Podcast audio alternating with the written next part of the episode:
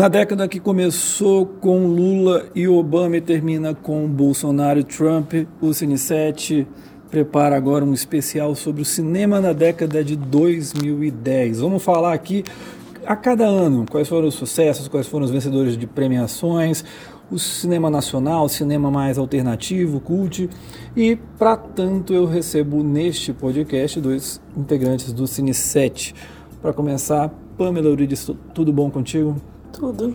Pamela, como é que foi a década para você? Você estava no ensino médio e aí se formou. Como é que foi a década para ti? Você avalia como foi boa, foi legal, não foi, foi chato? Foi uma década de mudanças. Eu percebi que eu comecei sendo adolescente e vendo muitas franquias adolescentes. Tipo? Tipo Jogos Vorazes, Harry Potter. E tô terminando a década já com uma outra visão, né? Só vendo... assistindo o filme iraniano. É, agora filme iraniano. e me fala uma coisa, se tu tivesse, pudesse escolher o melhor e o pior momento da década, assim, lógico, é uma pergunta super fácil de, da pessoa com responder. Com certeza, com certeza. É, qual o momento mais, assim, que tu mais te recorda? 7x1 do Brasil, o Psy dançando, o que é? Eu acho que um, um, momento mais, mais atual, que é o impeachment, que é um, uhum. um momento muito... Impeachment não, golpe que é um momento que marcou assim a década para mim. Ivanildo Pereira, mais uma vez aqui no podcast do Cine 7. Tudo bom, Ivanildo? Tudo bem, Caio. Boa noite. Ivanildo, para ti, a tua década, como é que tu avalias aí? Bem simples a pergunta. Uh, foi a década que eu virei jornalista, né? Hum. É, Você se formou a... quando? Formei em 2013. 2013. Isso. É. Aí comecei a escrever sobre cinema, a, a, que me levou com o tempo até a, a, ganhar a vida com isso, né? Que é o que eu faço hoje em dia. Então foi a uhum. década assim que eu, que eu realmente me dediquei a, a, a pensar o cinema, a refletir sobre o cinema. Né? Eu já, já era um grande cinéfilo antes, mas foi a década que realmente deu uma, uma guinada né, na minha vida. E para ti, qual é o momento que você pega assim, dos últimos 10 anos, de 2010 até 2019? Pode ser um momento leve, pode ser um momento triste, assim, eu falo nacional, assim, em termos mundiais, nacionais, não pessoais, mas eu falo em termos gerais. Tem algum que você lembra? A gente sempre pensa primeiro nos ruins, né? Momentos ruins. Esses últimos anos foram foram meio pródigos neles, né? Eleição de Trump, golpe, então acho que teria que seriam os eventos que marcaram, né? Assim, no panorama global, esses dois, né? Esses dois eventos. É, pra mim vai ser, vou, vou, vou uma coisa mais leve, que é mais o Psy, a gente teve o Psy, nós tivemos o 7x1. Tivemos quem... Gangnam Style, né? Gangnam Style, nós tivemos a Anitta. tivemos coisas boas, vocês têm que pensar em coisas boas também, né, gente? Não pode ficar triste. Bem, lembrando sempre que o podcast do Cine 7 você pode escutar no Spotify, Deezer e SoundCloud toda quinta-feira por volta de 8 horas da noite e também lá no nosso site, o cine7.com.br. Também acompanhe as nossas redes sociais, Twitter, Facebook, Instagram e o nosso canal no YouTube com vídeos todas segundas, quartas e sextas-feiras, vídeos sobre o Oscar e também sobre séries. Então vamos lá começar falando sobre 2010. O começo da década foi o ano em que, no Oscar, Guerra ao Terror venceu, superando filmes como Avatar, Bastardos Inglório, Inglórios e Up Altas Aventuras. A Catherine Bigelow se tornou a primeira mulher a vencer o Oscar de direção. Sandra Bullock, pelo trabalho excepcional dela, só que não, em. Qual é o nome do filme? Eu esqueci. Era O Maluco Sonho Possível. Ah, tá. Maluco no Pedaço? Tá não, eu ia dizer Maluca Paixão. Ah, não. Que foi um filme que ela fez com Bradley Cooper nessa época ganha, também. Se ela ganha por esse, ela fecha ganhou, o Oscar. Ela ganhou o Framboesa num dia, né, de pior atriz, e o Oscar no outro. Né? Eu acho que o Framboesa disso, né? foi por esse, do Isso, Maluca Paixão. esse mesmo. O Jeff Bridges venceu por Coração Louco, outro trabalho assim que ninguém lembra mais. A Monique venceu por Preciosa. Christopher Waltz venceu em melhor ator coadjuvante por Bastardos Inglórios. Também teve a vitória de Segredo dos Seus Olhos em melhor filme estrangeiro, o segundo Oscar, se não me engano, da Argentina. Ivanildo, hoje, em retrospectiva, como é que tu avalias esse Oscar? Gostou do, dos resultados? Te agradou ou foi uma safra mais fraca? Eu acho que foram bons filmes, foi uma ótima safra, né? A gente não pode dizer que não foi uma safra boa quando tem Os Segredos de Seus Olhos, Guerra ao Terror, Bastardos Inglórios, né? Até mesmo o próprio Avatar, que eu não acho que é uma maravilha, mas é um bom filme, né? Eu, eu pelo menos, particularmente, eu acho. Então, eu gostei da premiação, foi, foi um momento histórico, né? A Catherine Bigelow ganhando, ganhando, seu, ganhando a primeira mulher diretora. Mas, é, e tivemos outros filmes também de destaque naquele ano, né? O Up, Distrito 9 e outros filmes. Foi o ano que a academia aumentou o número de indicados, né? Para ver se colocava alguns filmes mais populares. É, ali era obrigatório 10, né? Naquele ano. Isso. Depois que eles ficaram mais voláteis, assim, mais, variando um pouquinho mais. Pode, uhum. ser, pode ser até 10, pode ser no, no mínimo 5, né? Sim. Foi a maior mudança, acredito, que a academia experimentou nesses últimos anos, nessa última década, não foi? Uhum. Então, e eu acho que foi uma safra que ainda hoje, ainda hoje a gente assiste esses filmes e, e, e gosta deles, eu acredito, né? Meu favorito particular é o Bastardos Inglórios. Né? São filmes realmente que não envelheceram tão mal e eu ainda fico muito feliz e ao mesmo tempo triste pela vitória da Kathleen, porque foi a última, a primeira e a última vez que uma mulher venceu o Oscar de uhum. direção. A gente teve ali mais recente a Greta Gerwig sendo indicada, mas esse ano, em 2020 a gente tem expectativa que outra mulher seja indicada, né? Mas até aí fica esse esse lapso na história do Oscar. Mas eu fico feliz pela indicação dela e pela vitória dela também. Indo agora para a França, lá em Cannes, ganhou Tio Boom, que pode recordar suas vidas passadas. Um filme tailandês do diretor, que eu não vou falar o nome, eu sei o nome dele, mas eu não vou falar porque é impossível de se dizer. Mas foi um filme que até abriu portas, caminhos. Por exemplo, a gente, lembrando, Cine 7 é um site produzido aqui em Manaus e tal. E assim, o Sérgio Andrade, diretor amazonense, eu acho que acaba achando um caminho ali que foi trilhado pelo Tio Boom, que, desse diretor que eu não vou falar o nome. Porque é, trabalha aquela coisa do, do assim, o filme é da Tailândia, né? Então ele tem uma, uma geografia parecida com a nossa, floresta, uma coisa tropical, equatorial no caso, né? É, floresta, tem os seres ali, enfim. E o filme trabalha isso, eu acho que acaba, assim, ele acabou trazendo um pouquinho para cá. Trouxe do outro lado do mundo, do sudeste asiático, para a Amazônia, esse estilo que o diretor do Tio Boom acabou consagrando e que também gerou vários filhotes assim vindos do cinema asiático. O Festival de Berlim teve o Bali, que venceu na Turquia, em Veneza, um lugar qualquer, com a Sofia Coppola, com uma polêmica que na época rolou, que o presidente do júri era o Tarantino, e o Tarantino ex-namorado da Sofia Coppola. Então rolou uma treta, mas filme vocês chegaram a assistir o filme? Uhum, é sim. bom, né? Não é? sim, é? Não sei, se, se, assim, eu lembro que assisti e achei bom. Então, não acho que também seja uma injustiça, mas tem que ver os outros candidatos, né? se, se, se é, realmente aconteceu isso, enfim. Tarantino a gente pode esperar qualquer coisa. Mas vamos então falar agora dos grandes campeões de bilheterias. Só teve um bilionário nessa época, que foi o Toy Story 3. Pamela, para falar do Toy Story, eu queria saber de ti o seguinte: foi o melhor filme da Pixar na década? Simples pergunta, vai.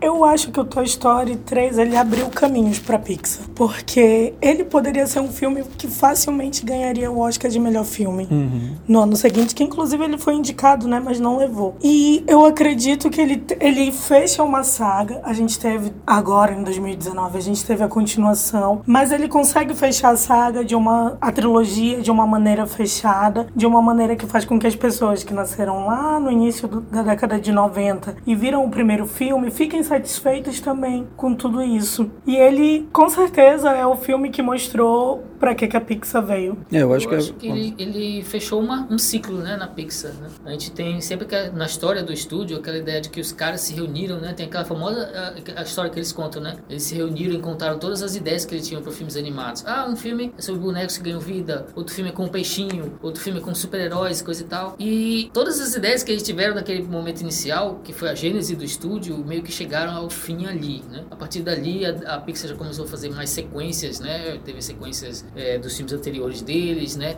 Os Misturando de vez em quando com, é, carros, né? Dois e três. Uhum. Tivemos a sequência do Procurando Nemo. Eles começaram a investir mais, né? Nessa questão de sequência, né? Que nessa primeira década só o Toy Story tinha ganho sequências, né? Eles passaram a investir mais pesado nessa questão de sequência. De vez em quando, incluindo ali um original, né? Mas é, eu, eu do, da década, ali... por exemplo, que eu lembro, assim, talvez possa estar esquecendo. Talvez o que mais próximo chega é justamente um original, perto do Toy Story 3, que é o Divertidamente. Uhum, sim, Você sim, tem, concordo. você tem, por exemplo, tem originais também que não foram assim, tem uma importância representativa, a gente até Sim. vai falar daqui a pouco deles, que é o Valente, mas não é um filme que pegou tanto quanto Sim, um Toy é. Story da vida. E as continuações, até mesmo algumas continuações, procurando a Dory, né? não Algumas foram tão boas, É, outras meio esquecíveis, mas muito né? aquém do, do original. Ah, sim, o original, diferente do Toy Story, que conseguiu no terceiro Sim. ser, pra mim, pelo menos, o, o grande filme. Aí eu concordo com o que a Pamela falou. Sim, a eu gente também vai acho que é o melhor da franquia, o terceiro. É. Sim, com certeza. E não, eu ia falar da questão do Oscar, que, enfim, a gente daqui a pouco vai falar do Oscar de 2011, mas também concordo, poderia ter vencido tranquilamente. E a série podia ter acabado ali, eu não sei vocês, né? Do que o, porque o quarto, apesar de ter um ir para um outro caminho interessante, até os próprios personagens vão para outros caminhos, ali eu acho que o ar tinha fechado tão bem, não precisava. Era aquele, acho até, vou até ser exagerado, mas se a gente só pegar a trilogia em termos de como ela com- começa como termina, talvez nenhuma tenha nem nem Poderoso Chefão, nem O Senhor dos Anéis tenha fechado tão perfeitamente como fechou o Toy Story. Não sei, posso estar exagerando, mas Acho assim que ele fechou, mas Mas tinha algumas pautas que durante Sim. a década Sim. ganharam muita, muita relevância que o Toy Story, talvez eles quisessem a- trazer isso pra história, né? Uhum. Talvez eles quisessem, a Pixar quisesse mostrar que poderia discutir essas pautas. que dava pra ganhar mais uns milhões também, né? Ah, com Ah, certeza. Que, por exemplo, no, no Valente, por mais que eles tenham trabalhado, ainda tem aquela ideia de que falta. Falta um item ali que pudesse tornar o filme um grande filme. Eu falei do Toy Story 3 que ele foi o único bilionário, não. Teve um outro filme também que foi o Alice no País das Maravilhas do Tim Burton, com Helena Bonham Carter e Johnny também Depp. Johnny Depp, enfim. Pamela, eu queria saber de ti. O Tim Burton nessa década, além desse filme, fez Sombras da Noite, Grandes Olhos, Dumbo, Frank Winnie. Não digo assim, tem nenhum desastre, uma bomba que vai pro Framboesa de Ouro, mas também não tem um A Lenda do Cavaleiro Sem Cabeça, não tem o Eduardo Mãos de Tesoura. Você acha que foi a pior década, a pior fase da carreira do Tim Burton ou não? Você ainda consegue extrair coisas boas daí? Foi uma fase morna, né? Pra ser gentil com ele. Foi bem morna, assim. O Grandes Olhos, eu gosto bastante de como ele trabalha esse filme, do, do papel da Amy Adams e da visibilidade que ele dá pra uma artista que, tá, que muita gente não conhecia a história. Então é um aspecto interessante, mas olhando a filmografia dele, ele não traz grandes filmes. E o Alice foi só o início dessa ponta de mornidão. O, o Alice 2 é dirigido por ele também, não é? Não, é só não, não, produzido. é, o- é só produzido. Mesmo assim, na produção é um fiasco também. E Vanildo, outro filme também de 2010 que fez um sucesso enorme foi A Origem, do Christopher Nolan. É um filme superestimado ou ele merece realmente toda essa esses elogios que ele acabou ganhando? Porque é um filme que, engraçado, quando ele surgiu, foi adorado. E depois começou muita gente a rever o filme e aí achar pontos problemáticos. Pra ti, qual a tua análise? Bem, é, ali foi, é, pelo menos assim, em termos de, da carreira do Christopher Nolan, a gente percebe ali que foi um marco realmente para ele, né? Ele vinha do sucesso da aclamação incrível que o Cavaleiro das Trevas teve e fez o, A Origem. O filme original que saiu da cabeça dele, que ele passou algum, é, anos, né, concebendo o roteiro. Então aí foi, mostrou que ele veio, tinha chegado, vim, vindo para chegar, né? Ele fez um filme que ficou, acredito, uns 700 milhões mundial, né, de Foi, bilheteria. Então, é, foi um enorme sucesso, né? É, e uma coisa mais rara do mundo, hoje em dia, já dessa década passada pra cá, é o filme original, né? Criado Sim. na cabeça de alguém. É, a gente vai, daqui a pouco eu vou assim, trazer né? essas, esses, números, esses dados, e realmente, os filmes originais são cada vez mais raros, até mesmo nessa lista aqui, você pega o Toy Story 3, Alice, que já é assim, ele é o original, mas ele já vem né? de uma, de uma Sim. releitura, exatamente. Aí Shr- Shrek 3, que também Uhum. faturou, Crepúsculo Eclipse, que também... Assim, eu tô pegando os principais campeões de Sim. bilheterias, né? Homem de Ferro 2, e aí tem duas... Pois é, são filmes de franquia, É, né? e aí tem os, os- os só dois que foram originados dessa época, é o Encantados, aquele que teve a dublagem maravilhosa do Luciano Huck, e Como Treinar Seu Dragão. É, mas assim, você acha só que é um filme que é superestimado ou não? Eu acho um filme muito bom, eu realmente gosto dele, pra mim é o é top 3 do Nolan, realmente eu considero ali uma façanha o que ele faz em termos de Top 3 seria o quê? de roteiro. Seria o Batman do Cavaleiro das Trevas, o, ele e Meu mais. top 3 do Nolan é, é O Grande Truque, Ah. A Origem E o e Cavaleiro das Trevas. terceiro, acho que é o Cavaleiro das Trevas. é. Olha Tá, só. É. Polêmico, polêmico. Sim, continua lá. Você Então, falando do eu, roteiro. eu, eu, eu respeito muito o que ele fez ali, a arquitetura de roteiro, a montagem do filme. Tem seus problemas? Tem, né? Um excesso de didatismo ocasionalmente aqui e ali, o diálogo muito expositivo. Mas eu vejo até como são mais meio que necessários para a história, né? É, tem gente que idolatra o Nolan, né? E, e coloca ele como o melhor cara desde sei lá quem, né? E tem gente que odeia ele justamente por esse mesmo motivo. Pelos né? exageros. Eu acho que nem tanto ao céu, nem tanto ao inferno, né? Ele com certeza não é, não é um, um- Ele é milhões de vezes melhor, por exemplo, que o Michael Bay ou um cara desses que faz blockbusters hoje em dia, né? Mas é um novo gênio, né? Eu também não diria que chega tanto. né? Acho que é, é um, é um, um grande diretor, muito talentoso, né? Vamos ver se com o tempo, né? Se ele é, realmente fixa o nome dele lá na galeria dos, dos gênios, né? Eu gosto do Nolan, mas acho assim que muita coisa que ele fez lá na origem deu certo o que a gente já tinha visto em Papri, do Satoshi Ah, Kon. sim, é. Que tem muita coisa lá que. Eu confesso que eu nunca assisti esse, esse filme. É, tem muitas cenas que Ah, se sim, mas eu já ouvi parecem. falar dessa- dessa- com- E o que deu certo no filme foi principalmente aquilo que ele bebeu lá do Satoshi Kon. Bebeu ou copiou? Eu prefiro colocar o termo bebeu porque eu gosto do Nolan. Ah, sim, entendi. Tudo bem, tudo bem. Vamos agora para o cinema brasileiro. Nesse ano de 2010, a gente teve o cinema religioso espírita eh, em alta com o nosso lá Chico Xavier. Teve outros bons filmes nacionais também. As Melhores Coisas do Mundo, um ótimo drama adolescente com a, da Laís Bodansky, Viajo Porque Preciso, Volto Porque Te Amo. É, além do que, a gente teve um fato muito importante. Tivemos também grandes bombas, maravilhosas bombas, porque são filmes tão ruins que eu gosto. Segurança Nacional, com Thiago Lacerda. Já viram esse? Muito bom. Não, Ah, obrigada. E tem o, o Federal, do Celton Mello, também excelente. Outro filme que eu acho ruim, assim, aí me desculpem, mas é Lula, o Filho do Brasil. Esse também não dá. Assim, na- não sou bolsonarista, pelo amor de Deus, mas esse filme do Lula é horrível. Mas, assim, teve dois fatos marcantes, né? Primeiro, Tropa de Elite 2. O filme que, assim, começou com uma... Assim, eh, começou com uma polêmica... Não, ele, ele conseguiu, na verdade, eu, eu ia falar da polêmica da pirataria, mas foi o primeiro filme que sofreu isso. O Exato, segundo, é. vocês já conseguiram segurar um pouquinho. Eu queria saber de vocês dois, começando contigo, Pamela. O filme evolu...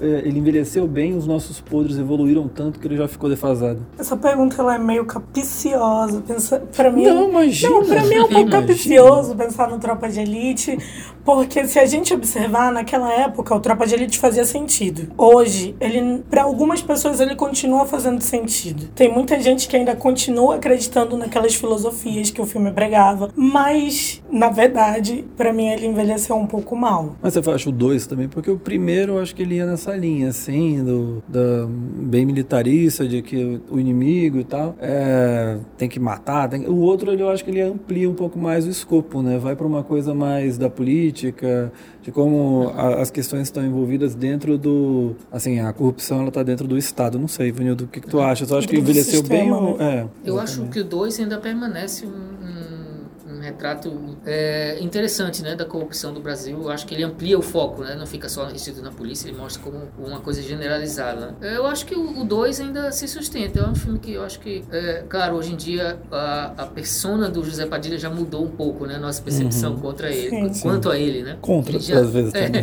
é, acabou escapando aqui, mas é, ele já deu essa guinada, né? Então a gente te- é, o filme talvez, é, mas eu acredito que o retrato dele ainda é, é, é- é real, né? O que ele mostra ali no filme ainda, ainda existe, né? Ele foi o primeiro a mostrar isso, né? Mas, por exemplo, a gente teve o Doutrinador nos últimos anos, que o Doutrinador também traz essa questão do problema da, do problema da corrupção ser algo sistêmico. Mas esses filmes sempre a solução, eles querem trabalhar uma solução que não parece ser uma coisa possível, uma coisa plausível. É que no final o Wagner Moura se transforma praticamente num Bruce Willis, né? Ele sai do carro, sai. Sim, esse é o problema, né? Porque ainda tem muita gente que vai nessas ideologias e compra a ideologia do filme mesmo. E para fechar essa parte do cinema nacional, a gente teve um momento muito triste, na verdade, muito dolorido, que foi a gente teve que se despedir da rainha Xuxa, que ela fez o último filme da carreira dela, O Mistério da Feiurinha, em 2010. Aí depois ela acabou fazendo outros. Ela, Tanto ela- tempo assim? que não tem novo filme da Xuxa? Nossa. Olha, pelo menos foi Desde as, as Record, informações que eu, eu, eu vi em MDB, essas coisas. O último filme dela foi em 2010, O Mistério da Feiurinha. Uau. E ela só depois fez uma ponta no filme do Porta dos Fundos, né? É, pra vocês, qual é o impacto da Xuxa na história do cinema nacional? Ai, muito. Não esqueçam aquela cena dos Xuxa os Duendes no final, quando diziam quem acredita em fadas, bata palma. E todo o cinema batia palma. Foi? Ah, que bonito. O- Qual foi o filme que ela fez com o Gugu? Foi, eu lembro que era do Gugu e tinha uma cena que também tinha propaganda do, do Homo. Cara, era Não era Lua de Cristal, não, né? Não, Lua de Cristal é lá atrás. É um novo. Esse é esse Xuxas e os Não era. Xuxa Gêmeas, será? É muito Xuxa e alguém, Xuxa Xuxa, alguém. é. Mas esse, esse Alguém do Cine 7 tem que se debruçar sobre a filmografia da Xuxa. E... se você quiser, a gente... Evanildo já se ofereceu. Meu- Opa! Bem, e aí, assim, alguns destaques. Ah, teve outras bombas aqui, só pra falar, eu adoro falar de, de bomba. Eu vou ter um site um dia de, pra falar de filme ruim. É O Turista, que chegou a ser indicado ao Globo de Ouro, e eu lembro que causou uma revolta imensa, assim, o pessoal começou, utilizou a indicação do Turista pra mostrar o quanto o Globo de Ouro não valia nada, né? Porque foi indicado Johnny Depp, que tava dormindo, e a Angelina Isso, Jolie, que só tava é. vendo beleza, lá no filme. Teve o Burlesque. É porque o Globo de Ouro sempre gosta de que os astros vão lá, né? Sim, é. Então, mas esse ano eles forçaram um pouquinho a Isso, barra. é. O Burlesque, né, que foi com a Cher e com a Cristina Aguilera, e o clássico maravilhoso Fúria de Titãs, né, aquele filme Uau. dos Zeus, né. Tem também o, o Último Mestre do Ar, né, que foi um dos fracassos da carreira do M. Night Shyamalan. Ai, fu- tristeza, ali foi o fundo do poço dele, né? Com certeza. Tem tanta coisa pra se trabalhar na lenda de Yang e ele vem com aquela produção. Entre os cultos, esses são os principais que eu peguei, ganharam prêmios na época, o Escritor Fantasma do Polanski e o Carlos, que é sobre o Carlos Chacal, que é o do Oliveira Assayas, que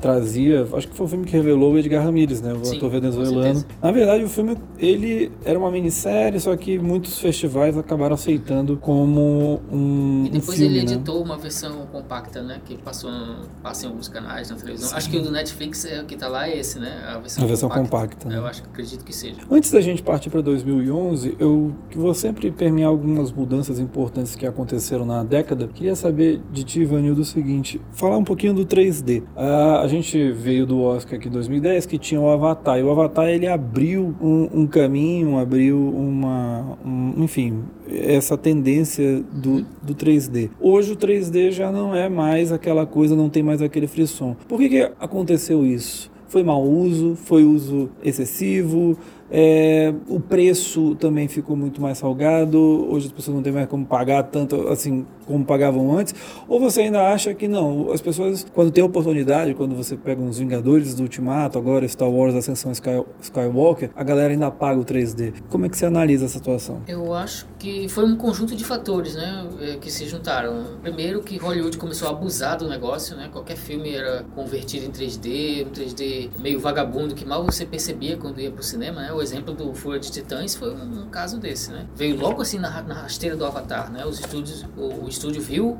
o sucesso do Avatar e converteu aquilo ali eh, rapidamente para ver se empacava junto ao público e empacou. Então acabou criando no público junto a uma, uma, uma aversão a isso. Mas também temos que ver que acho que com o tempo o público começou a ficar cansado, né, de que de pagar mais caro e não ter uma experiência tão incrível assim na sala de cinema, porque foram poucos os filmes que usaram bem esse recurso desde o Avatar nesses 10 anos, né? Por exemplo, você. Eu só consigo me lembrar do Hugo do Scorsese Sim. e do Gravidade, que foram os dois filmes que eu vi em 3D no cinema que eu posso dizer que fizeram a diferença, que me deixaram meio embasbacado com o Sim. efeito que criaram, né? Eu concordo com esses Os dois. outros- Eu, eu, eu só acrescento mais dois: o Aventuras de Pi, do Ang Lee, Isso, é, mas esse e é. o Coralina. Coralina? É, eu acho Coralina eu né? não cheguei a ver no cinema, Coralina é uma animação também muito boa de, de, de com 3D bem Sim. interessante. O resto realmente vai nessa linha. E pra ti, Pamela, você, você na época tu era adolescente, né? Quando você tava no, no pegou essa, essa fase do Avatar. Então, como é que foi crescer dentro desse ambiente e como é que tu foste vendo isso perdendo a força? Como é que tu analisa? Eu não gosto de filme em 3D. É, eu também não. Eu acho que é muito incômodo, assim, assistir. Eu gosto, eu gosto da experiência do 2D.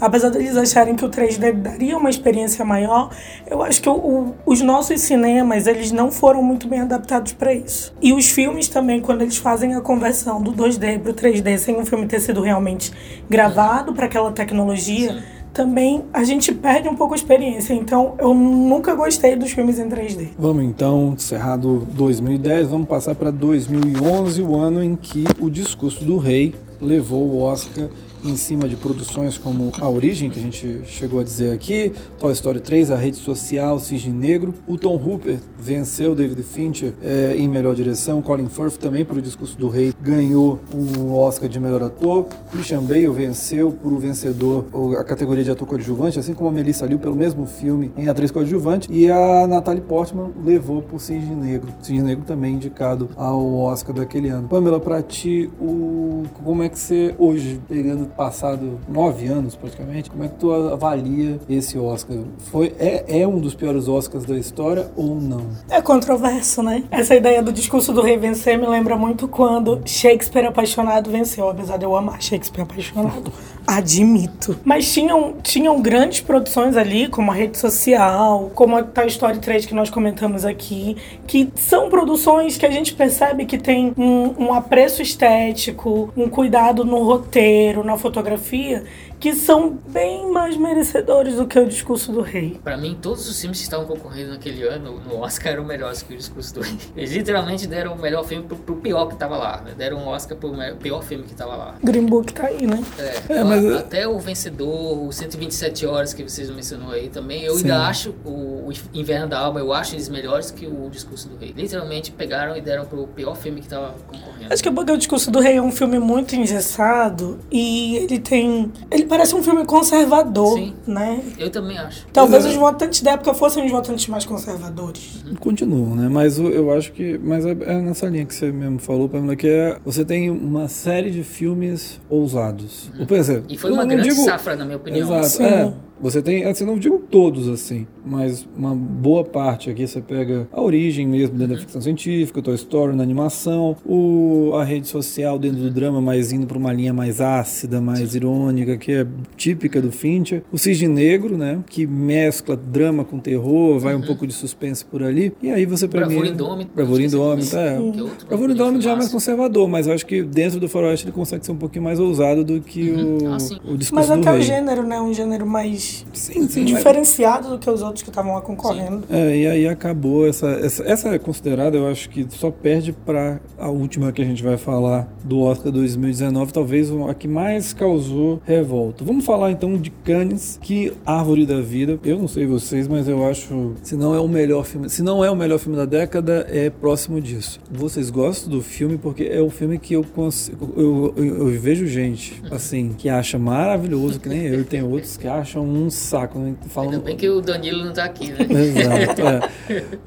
Ivanildo, pra ti, é, qual é o é, Ao Céu, ao Mar? Eu adoro a Árvore da Vida, cara. Pra mim é o filme número um de, do, do, do, seu ano. É o meu favorito daquele ano. Não diria que é o melhor da década, mas pra mim é o melhor do ano, com certeza. Eu não vi a Árvore da Vida. Ih, ah, é. Isso aí é... não, eu comentei com o Caio que nessa época eu era muito dos filmes adolescentes. Ah, sim, então eu não assisti a Árvore da Vida. Mas tem na Netflix, aí você já pode Isso, é. agora não tem mais pagar desculpa. o pecado. aí é o seguinte. Mas assim, Ivanildo, então, pra, eu queria saber de ti o seguinte: o filme. Você acha que o Malek, depois desse filme, ele só tá se repetindo ou não? Ele ainda consegue achar alguma coisa nova? Porque assim, aí vou falar que é a minha impressão. Eu realmente eu vejo os filmes assim, eu percebo que se você. Ele pegou, eu acho que sobrou lá no, na, na, montagem, ah, essa cena que eu uhum. jogo aqui no filme tem a mesma impressão ou não? eu, eu tenho, exagerando? Não, eu tenho essa mesma impressão também, né? É, era um cara que passava anos sem fazer um filme e de repente começou a fazer um atrás do outro, né? E, na minha opinião, é, começou a querer refilmar, eu acho, a Árvore da Vida com aqueles elementos autobiográficos dele, né? No Cavaleiro de Copas, que era a história dele com o irmão dele, o pai dele, é, o Canção em Canção, que também tinha um pouco a ver com a vida dele. Mas são meio que remakes, eu acho, do, do, do Árvore da Vida. E cada vez que ele refilma, faz pior. ele vai piorando. Eu acho que o cara deu uma, uma acabou meio que se perdendo, né? Esse último filme dele agora que tá sendo bem elogiado, parece ser uma, uma um experiência diferente. diferente. né? Porque dizem, eu, eu vi Parece uma, que ele saiu daquele alguém, Alguém né? Falou de sacanagem dia desse, não sei, não sei se foi rede social, foi num site, porque parece que nesse filme o cara tava dizendo que esse filme tem história diferente dos outros, né? Que o Árvore da Vida, é, ele até de certo modo também não tem uma história super definida, É, bonitinha. Enquanto aí ele tava, ele tava falando, pô, é que nos outros filmes não tem história e nesse tem, por isso que já é o melhor dele dos últimos anos. Fora que o Terrence Malick, ele era um diretor, até, até quando ele começou a fazer o A, a, a Lenda Linha Vermelha, né? Ele era um diretor que passou 20 e tantos Sim. anos, de repente ele Passou 20 emendou. anos sumido. É. É, essa década ele já fez o quê? Uns 3, 4 filmes, né? Pois é, verdade. Então, E todos meio que pegando um pouco daquela estética do Árvore da Vida, o mesmo Sim. tipo de fotografia. é do Emanuel Lubezki, né? Isso, é. Mas sempre não, com resultados piores, na minha opinião. Mas nesse ano, no Festival de Cannes, não foi esse nem o destaque. O Terence Malick foi, não, não foi nem o grande destaque do evento. Quem acabou sendo o destaque por linhas tortas foi o Lars von Trier, que deu aquela ah, declaração que chocou o mundo do cinema, dizendo que o Hitler até tinha certa razão nas coisas que ele fez. É, pegando um pouco assim, eu queria que você, Pamela, falasse sobre o Melancolia também, mas você acha que o, o Lars von Trier, ele é um diretor genial, ele é um diretor, assim, a gente tava falando tudo que o, que o, o Discurso do Rei é um filme extremamente certinho e tudo mais, coisa que não passa nem perto do Lars von Trier. Mas você acha que, aí analisando os filmes que ele fez, Anticristo, depois veio esse último, a casa que Jack construiu, Ninfomaníaca, você acha que ele acabou sendo um diretor que ele se, não é que se perdeu, continua um bom diretor, mas você acha que ele acabou é, deixando as polêmicas tomarem mais evidência do que às vezes o próprio filme, em alguns casos, por exemplo, no caso do Melancolia? Vou começar dizendo que o Melancolia ele é um filme bonito. Você não gosta do Melancolia? Não, eu gosto do Melancolia, por Ah, isso eu tô então- dizendo que ele é um filme bonito. sim, sim, sim, sim. Mas o, o Lars von Trier, às vezes eu acho que ele é meio doido, né? Não, Com ele certeza é ele é meio é. doido. Bem, ele é, né? É, mas aí ele quer trazer essa loucura de uma forma negativa pra dentro das obras dele. E muitas vezes eu tenho a sensação de que ele gosta do choque pelo choque. Que não tem um, um motivo pra ter aquilo lá. A casa que já construiu, talvez nessa década, seja o ápice, assim, do choque pelo choque. A forma como ele trata as personagens femininas, por exemplo, que é muito problemática. Eu acho que o Melancolia ainda tem menos isso. Por isso que ele chega a ser um filme bonito. Mas se a gente olhar os outros filmes, é um- uma maneira muito ofensiva de retratar mulheres. Os outros esquecem que mulheres existem, né? Não dão fala pra mulheres, tem personagens mínimas. Mas o, o Lars ele gosta de maltratar. E eu acho isso muito perigoso. É, eu, eu, eu olho às vezes pro Lars von Trier, eu consigo ver um cara genial, mas às vezes eu percebo que vai um pouco nessa linha que você mesmo disse, que é eu quero, eu coloco alguma coisa no filme ou eu falo fora dele para que cause essa rejeição. Eu quero que me odeiem. Mas meio que começou Então- com isso, né? É, eu, coisa de. Melan- Antes disso, ele- foi, ele era mais comedido, assim, ele, ele sempre foi um cara de opiniões Os filmes fortes. falavam mais por ele do que ele mesmo. É, ele acabou, ele até usou isso a favor dele, né? Quando ele usou a camisa, que tem a clássica foto de persona não grata, que foi o título que, que ele acabou recebendo lá em Cannes. Mas eu, eu, eu, às vezes acho que ele, ele se deixa levar. Eu concordo com a questão. Acho que nem, nem só no, numa casa que o Jack construiu também vejo isso um pouco no Ninfomaníaca, principalmente no primeiro. O segundo já é um pouco. Ele, ele se concentra mais na história, tem algumas coisas. Mas você percebe que ele tá indo para essa linha. Eu quero provocar o choque e quero que as pessoas tenham repulsa, quero que elas tenham raiva de mim, mesmo que isso não seja necessário pro filme. E aqui no Melancolia eu só tenho pena mesmo assim. Assim, do lado do eu não tenho pena não. Ele quer, quer falar merda, então ele que aguente as consequências. Mas eu fiquei com pena da Kristen Dunst, porque ela sabia ali que naquele filme ela ia pro Oscar. Ela sabia que ela podia não, ela não ia ganhar. Ela- a, a pessoa quando faz filme com o Lars von Trier, ela sabe que não vai ganhar o Oscar. não, Mas, mas indicada, né? mas indicada, ela sabia que. e, eu, e aí você olha pra, pra ela durante a coletiva, é- ela, tipo, fala: não, por que você tá pra quê? E tanto é que. Ela, é, assim, ela era cotada e a própria imprensa depois, na época, dizia que, enfim, lamentou muito o que aconteceu. Outro filme também do festival de Cannes, enfim, só pra gente fechar, pra, pra citar, o Drive, que acabou revelando Nicholas Winding Refn. É isso. E, enfim, o filme é um filme muito bom até. Até um pouquinho de Eu adoro Tarantino. Drive, é. né? Pena que depois, Depois, o diretor meio é. que se perdeu no...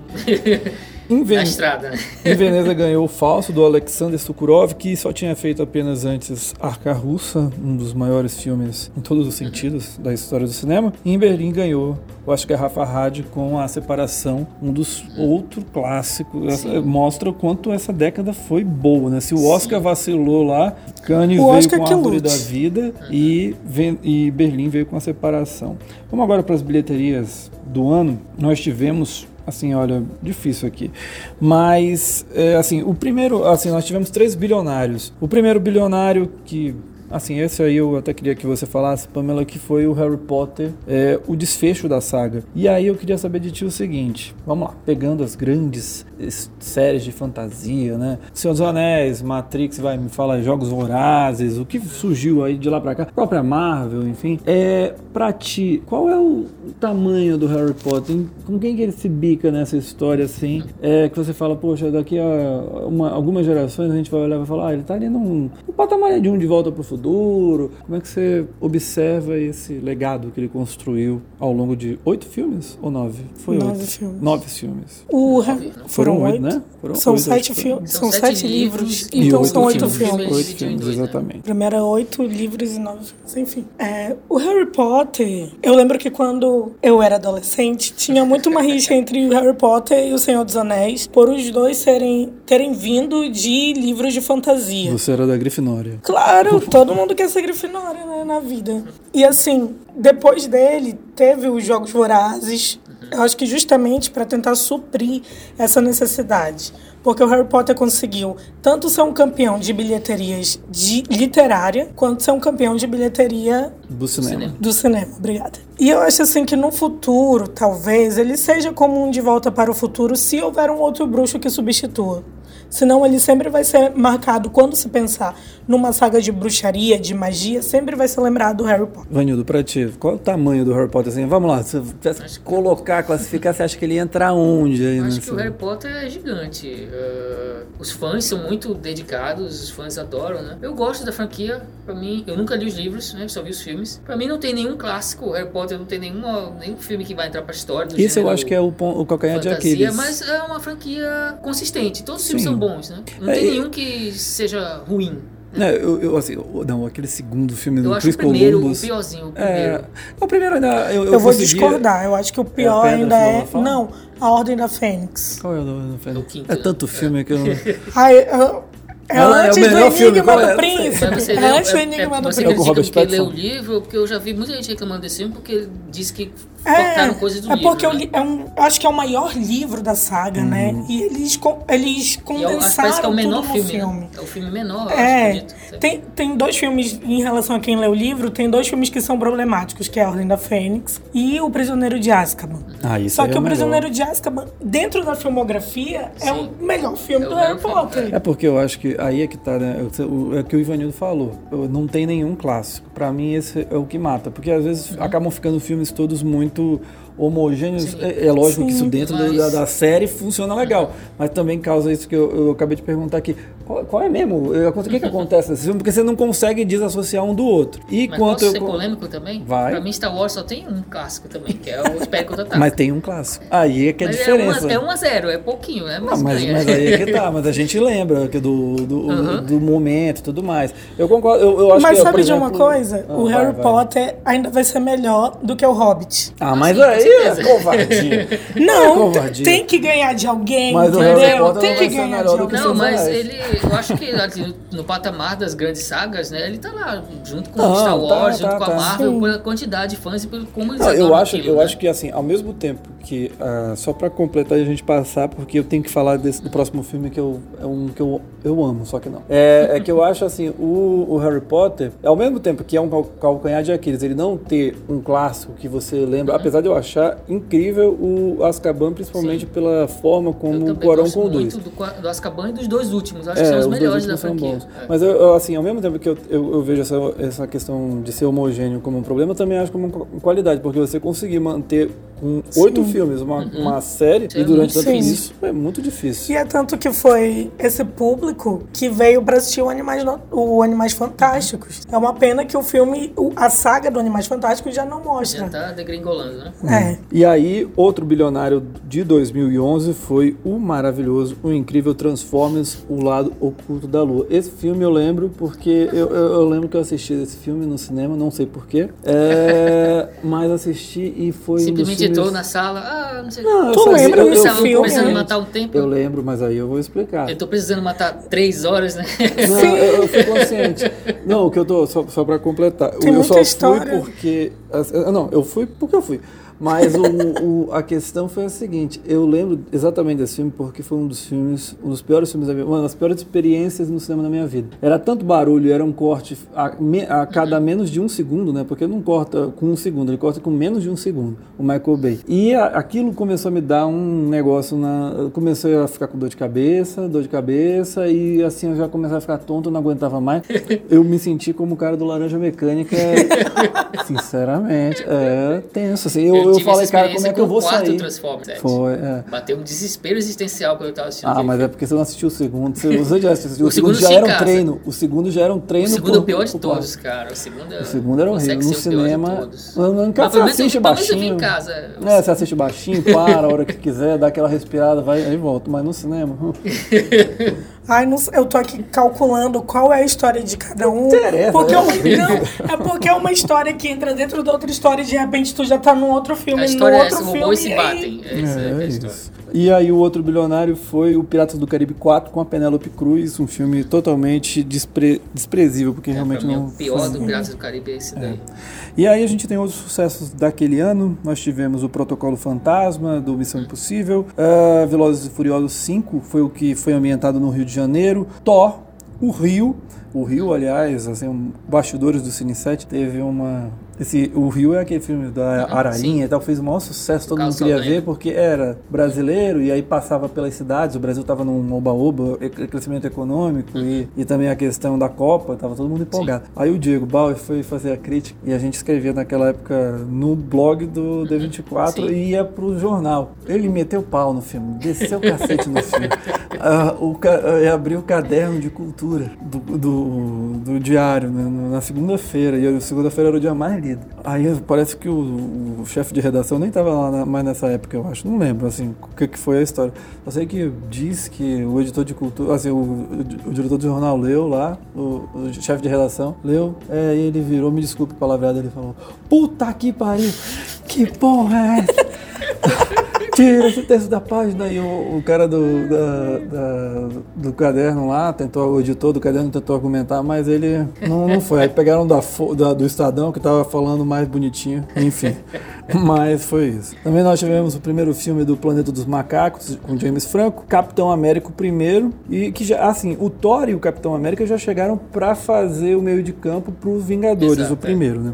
E o X-Men primeira classe. Queria saber de vocês, é, agora, Ivanildo, Assim, a gente não vai gastar muito tempo falando do X-Men, mas eu queria só rapidinho de ti. Por que, que a série caiu tanto? Porque a gente teve o Primeira Classe, depois um Dias de um Futuro Esquecido. Parecia que a série tinha encontrado um novo caminho. Sim. E de repente. São dois ótimos filmes, né? Eu acho que ocorreu um desgaste natural, né? É, geralmente acontece com franquias. Já falamos do milagre do Harry Potter, que conseguiu ter uma consistência ao longo de 10 anos e oito filmes bons, né? O X-Men não teve a mesma sorte, né? O X-Men já vinha de uns altos e baixos antes, né? Aí Sim. teve esses dois altos, são dois filmes realmente muito bons. Mas depois dá aquele desgaste natural, né? Começam a, é, é, a filmar roteiros que não são tão bons e aí levou Só a Marvel pra né? salvar agora? Isso, é, deu uma. O pessoal também começou a ficar presta- prestando atenção na concorrência, né? Viram que a Marvel estava fazendo com Vingadores, isso teve um impacto, né? Uhum. Mas Nos- agora só, só entrando com os Vingadores Ah, sim, ali, depois- agora não tem mais jeito. Depois desse último X-Men que tivemos esse ano, Fênix é, acabou, né? Chega, por favor. Vamos agora falando do cinema nacional, a gente teve Bruno Sufistinha, que o Bolsonaro é o filme de cabeceira dele.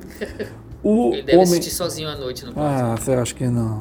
O, o Homem do Futuro, que ficou conhecido como o filme que fez o Wagner Moura achar que ele era cantor e aí ele fazer o show com a Legião Urbana.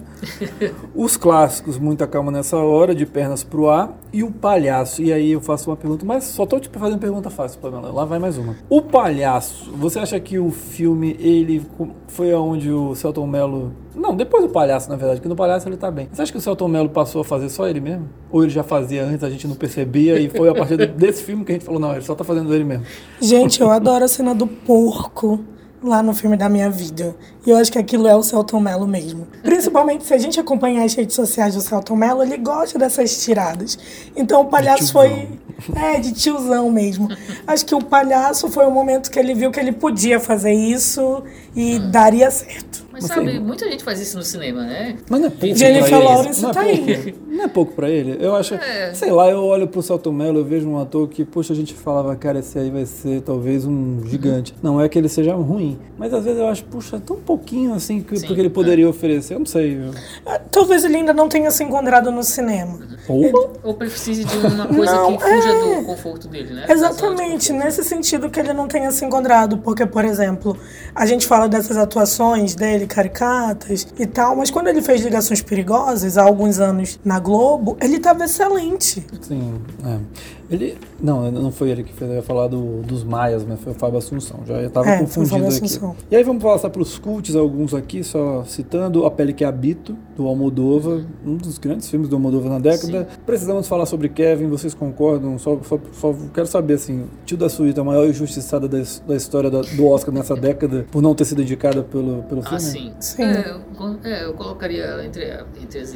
E a, e a diretora do filme também. Sim, Sim, claro. Blanc. Que é um Sim, grande sim, sim. filme e merecia, sei lá. É que a Tilda, ela tá tão brilhante, assim, é, é difícil a gente dizer, apontar qual é o melhor trabalho da carreira dela, mas esse aqui talvez seja tão excepcional que, assim, eu falo, esse aqui, é esse aqui, sempre que eu bato, assim, o olho na Tilda Swinton, eu lembro dela nesse filme. E Como o próprio. Ezra Miller, né? Por isso que eu coloco assim a, Sim. a direção, porque todo mundo tá excelente nesse Sim. filme. É, mas eu acho, eu acho que é Porque aquela- o Ezra Miller, depois desse filme, ele pirou um pouco a cabeça. Sim, foi fazer o Flash, né, foi se meter na DC, E pra o quê, né? estilo visual do filme também, poxa, Sim. aquilo- a- o trabalho da, da diretora Lynn Ramsey é sensacional, né? E só pra fechar essa década, a gente tava falando aqui de 3D, eu lembrei, eu lembrei de um aqui que eu, eu anotei aqui na pauta, que é o Pina, do Vin Wenders. Uhum. Um filme excelente, assim, eu não vi em 3D, mas quem diz, quem viu, assim, fica impressionado. E assim, só de ver, sem ser o 3D, você fala, "Pô, eu queria ter assistido esse filme em 3D, porque o que ele faz, o trabalho é excepcional. Bem, Vamos falar de mais uma pauta rápida aqui das mudanças que a gente teve nessa década. Ivanildo, queria saber de ti o domínio da Disney. A Disney chegou, comprou a Fox, tem agora streaming, tá mandando, a gente já já vai falar da lista dos filmes que são bilionários dela. Você acha que isso é uma coisa positiva ou negativa pro futuro do cinema? Eu acho ruim, né, pro futuro do cinema, a Disney ter comprado a Fox, né, porque, poxa, a Fox é, tinha uma história, né, a história da Fox era de É um dos maiores estúdios, Sim, né? dos maiores estúdios, né? Fez uns filmes desafiadores, né? Fez, fez- teve, teve seus fracassos, né? Cleópatra, né? Aquele, aquela coisa toda. E hoje a gente pensa, poxa, Duro de Matar virou filme Disney, Alien virou filme Disney, né? Clube da Luta virou filme Disney, né? Eu tava revendo um dia desse Clube da Luta, meu Deus, eu pensei, me ocorreu, agora virou um filme Disney, Clube da Luta, né? Então, esse, é, esse comportamento da Disney, cara, muita gente comemorou porque vão ver os X-Men na Marvel, né? Bem, pra mim isso não é suficiente pra comemorar, né? É, eu vejo esse interesse da Disney meio, meio predatório, né? Querer comprar a Disney, apesar Fox, de que é, esse ano de 2019 foi a glória deles, né? Sim. É, dos 10 maiores bilheterias do ano, acho que É, a quase todas maioria. são delas. A né? gente vai tocar já já nesse assunto. Agora, é, é engraçado você estava falando da história da Fox, você citando Uhum. alguns filmes. Você pensa assim, o Titanic, que foi um filme que faturou 2 bilhões de 2 dólares. Uhum. bilhões, é. O primeiro a faturar 2 bilhões. Se a, a Disney pode comprar o estúdio que faturou 2 bilhões de dólares só, só com um filme há 20 anos atrás, mas ainda assim, 20 Sim. anos não é, não é tão longe assim. Ela pode comprar qualquer coisa. Então, daqui a Sim. pouco a Warner, essas coisas que se cuidem. Vamos para 2012, onde o artista ganhou o Oscar de melhor filme. Razanavichus também ganhou o Oscar de direção, ganhando do Scorsese, que tinha feito o Hugo Cabret. Do Jardim, Jean do Jardim venceu em melhor ator. A Meryl Streep ganhou, sabe Deus como? É, não, com maquiagem, assim, ela tá- Vamos ser honestos, ela tá bem no filme, mas o filme é uma merda. É, a Meryl Streep ganhou por A Dama de Ferro, Christopher Plummer venceu o primeiro Oscar da carreira por Toda Forma de Amor, e a Octavia Spencer levou por História de um Casamento. Nesse ano, além do artista, concorriam, entre outros, Hugo Cabret, Meia Noite em Paris, do Allen, Árvore da Vida, Histórias Cruzadas, Pamela, retrospecto novamente. Foi um prêmio que você acha legal, não foi? Como é que você avalia? Acho que desses. O artista, ele tem um, um diferencial, né? Nessa premiação. Apesar de ele estar tá um pouco liberando ainda um pouco dos filmes conservadores, mas para o momento, ele era o filme mais diferenciado. Então, acho que a premiação não foi tão injusta assim. Eu acho que foi uma safra meio fraquinha, né?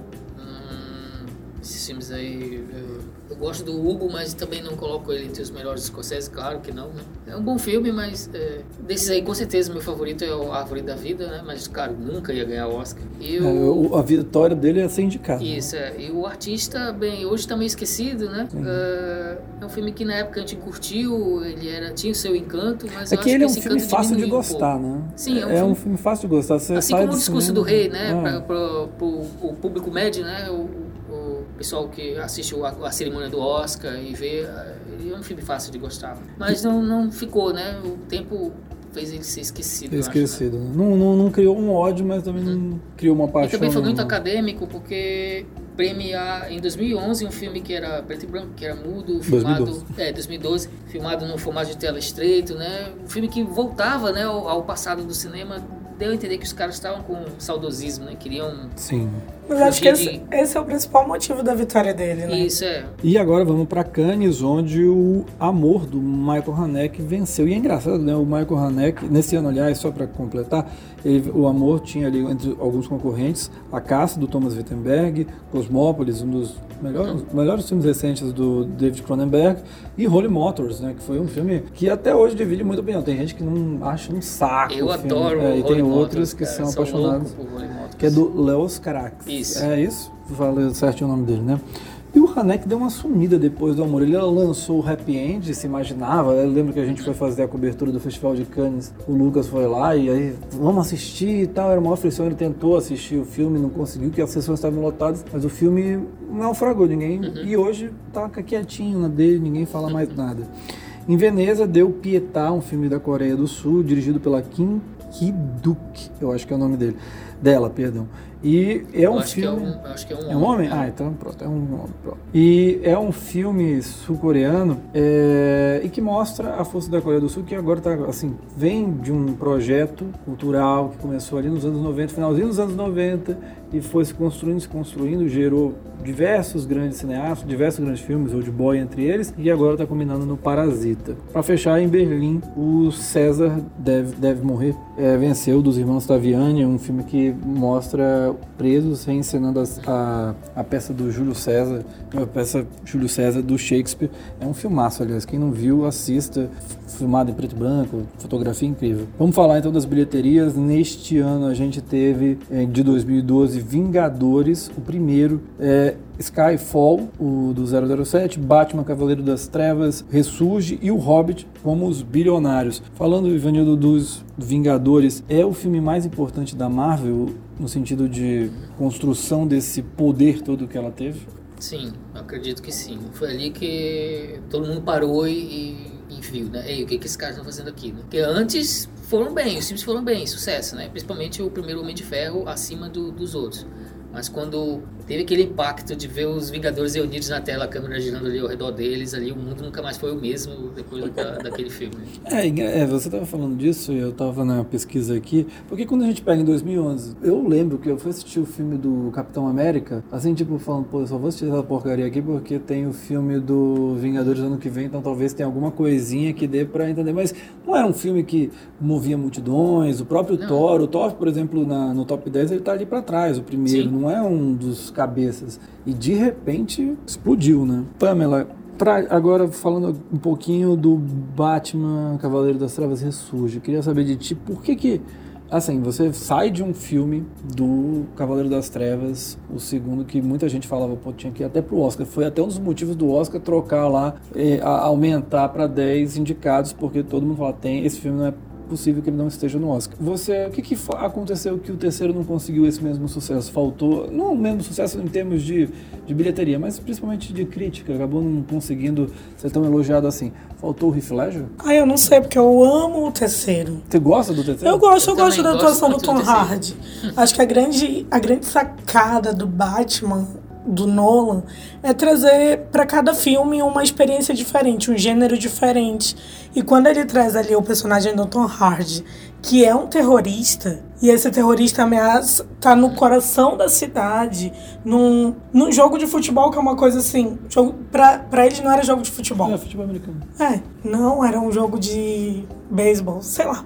Quando ele traz para o quando ele traz um terrorista para dentro de um de um complexo esportivo, é uma coisa que pra gente, por exemplo, é uma coisa palpável, diferente dos outros filmes de terrorismo que a gente assiste.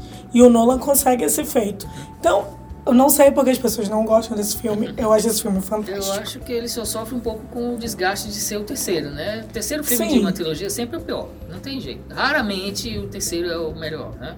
É muito raro. Então sofre um pouco com desgaste, tem uns elementos ali em excesso, né? Talvez alguma coisa ou outra pudesse. É, é um filme meio um pouco inchado, né? Porque os outros É, não eu acho que esse é o problema. E Tem você muita fala- coisa. Uhum. E você fala um pouco do terrorismo. Acho que todos os Batman do Nolan são sobre o terrorismo. No primeiro e no terceiro é o terrorista que vem de fora para atacar os Estados Unidos. E no segundo é um terrorista interno. Então ele brinca com essa paranoia do pós 11 de setembro dentro do, do esqueleto do filme do Batman. Que mexe com o público, né? essas coisas mexeram com o público, com certeza. Eu acho que só realmente, como vocês estavam falando, eu gosto do filme, mas não acho que ele tenha atingido o nível de excelência do segundo. Eu acho que muito por causa dessa trama inchada.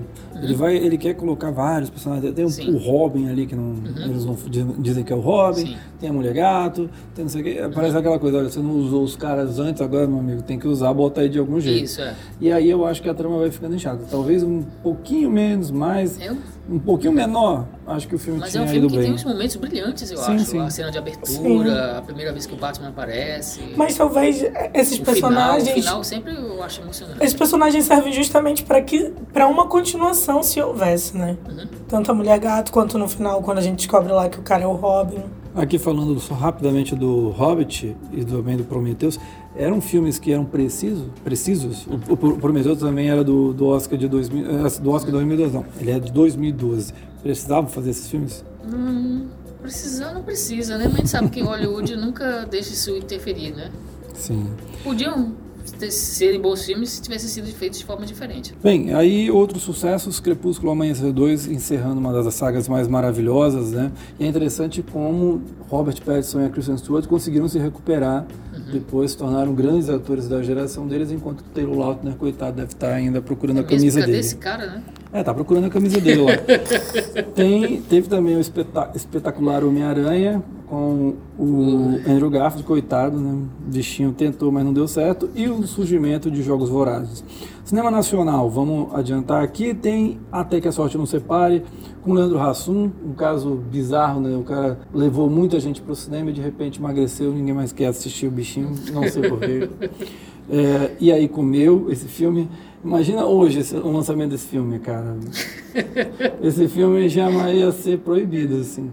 Os Penetras, só filmaço, mas aí vem alguns filmes bons. Paraísos Artificiais, Xingu, Dois Coelhos, Heleno, Tropicália, A Música Segundo Tom Jobim, Febre do Rato, Eu Receberia as Piores Notícias de Seus Belos Lábios, um dos melhores títulos brasileiros, e Helena. É, rap- é, Helena, exatamente. E, Pamela, só para passar aqui da questão do Santoro. Heleno, para ti, é a melhor atuação dele? Chegou a assistir o filme do Heleno? Sim. É, eu acho maravilhoso porque ele tá com a camisa do Botafogo. O Botafogo passa o filme inteiro lá, é uma maravilha. Mas, falando sério, assim, Torcedor do Botafogo tem que ter uma alegria, né? claro, a gente, é, a gente tem que se agarrar no que a gente tem, né? O, quero saber de ti o seguinte: é, essa é a melhor atuação do Santoro nos cinemas? E você acha a questão dele no exterior? Ele, é, assim, como é que tu ava- avalias? Não dava para ele voltar para cá para o Brasil e fazer os filmes aqui com melhores diretores, depois uma vez ou outra lá para fora? Ou não? Ele tá certo, tem que ficar lá para fora mesmo? Eu que sou chato. Eu sou chato.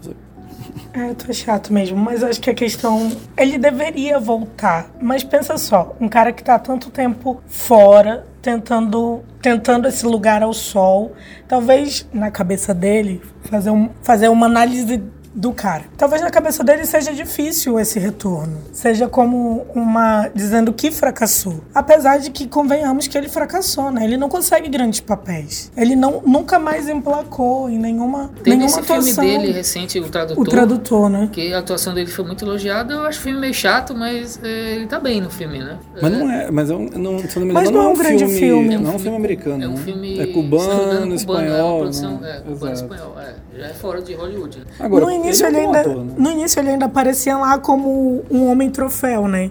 Sim. Que a gente tem as mulheres troféus e ele era um homem troféu. Mas hoje nem pra isso mais ele tá servindo lá fora. É uma pena. Ele fica, só fica pelado lá no Westworld, né? Coitado lá, bichinho. É o cowboy robô, né? É o Cowboy Robô. e o- alguns outros títulos importantes que foram lançados em 2012, O Mestre, do Paul Thomas Anderson, outro dos grandes filmes da década. As Vantagens de Ser Invisível, gosta desse, Pamela? Mais ou menos. Não gosta, pô?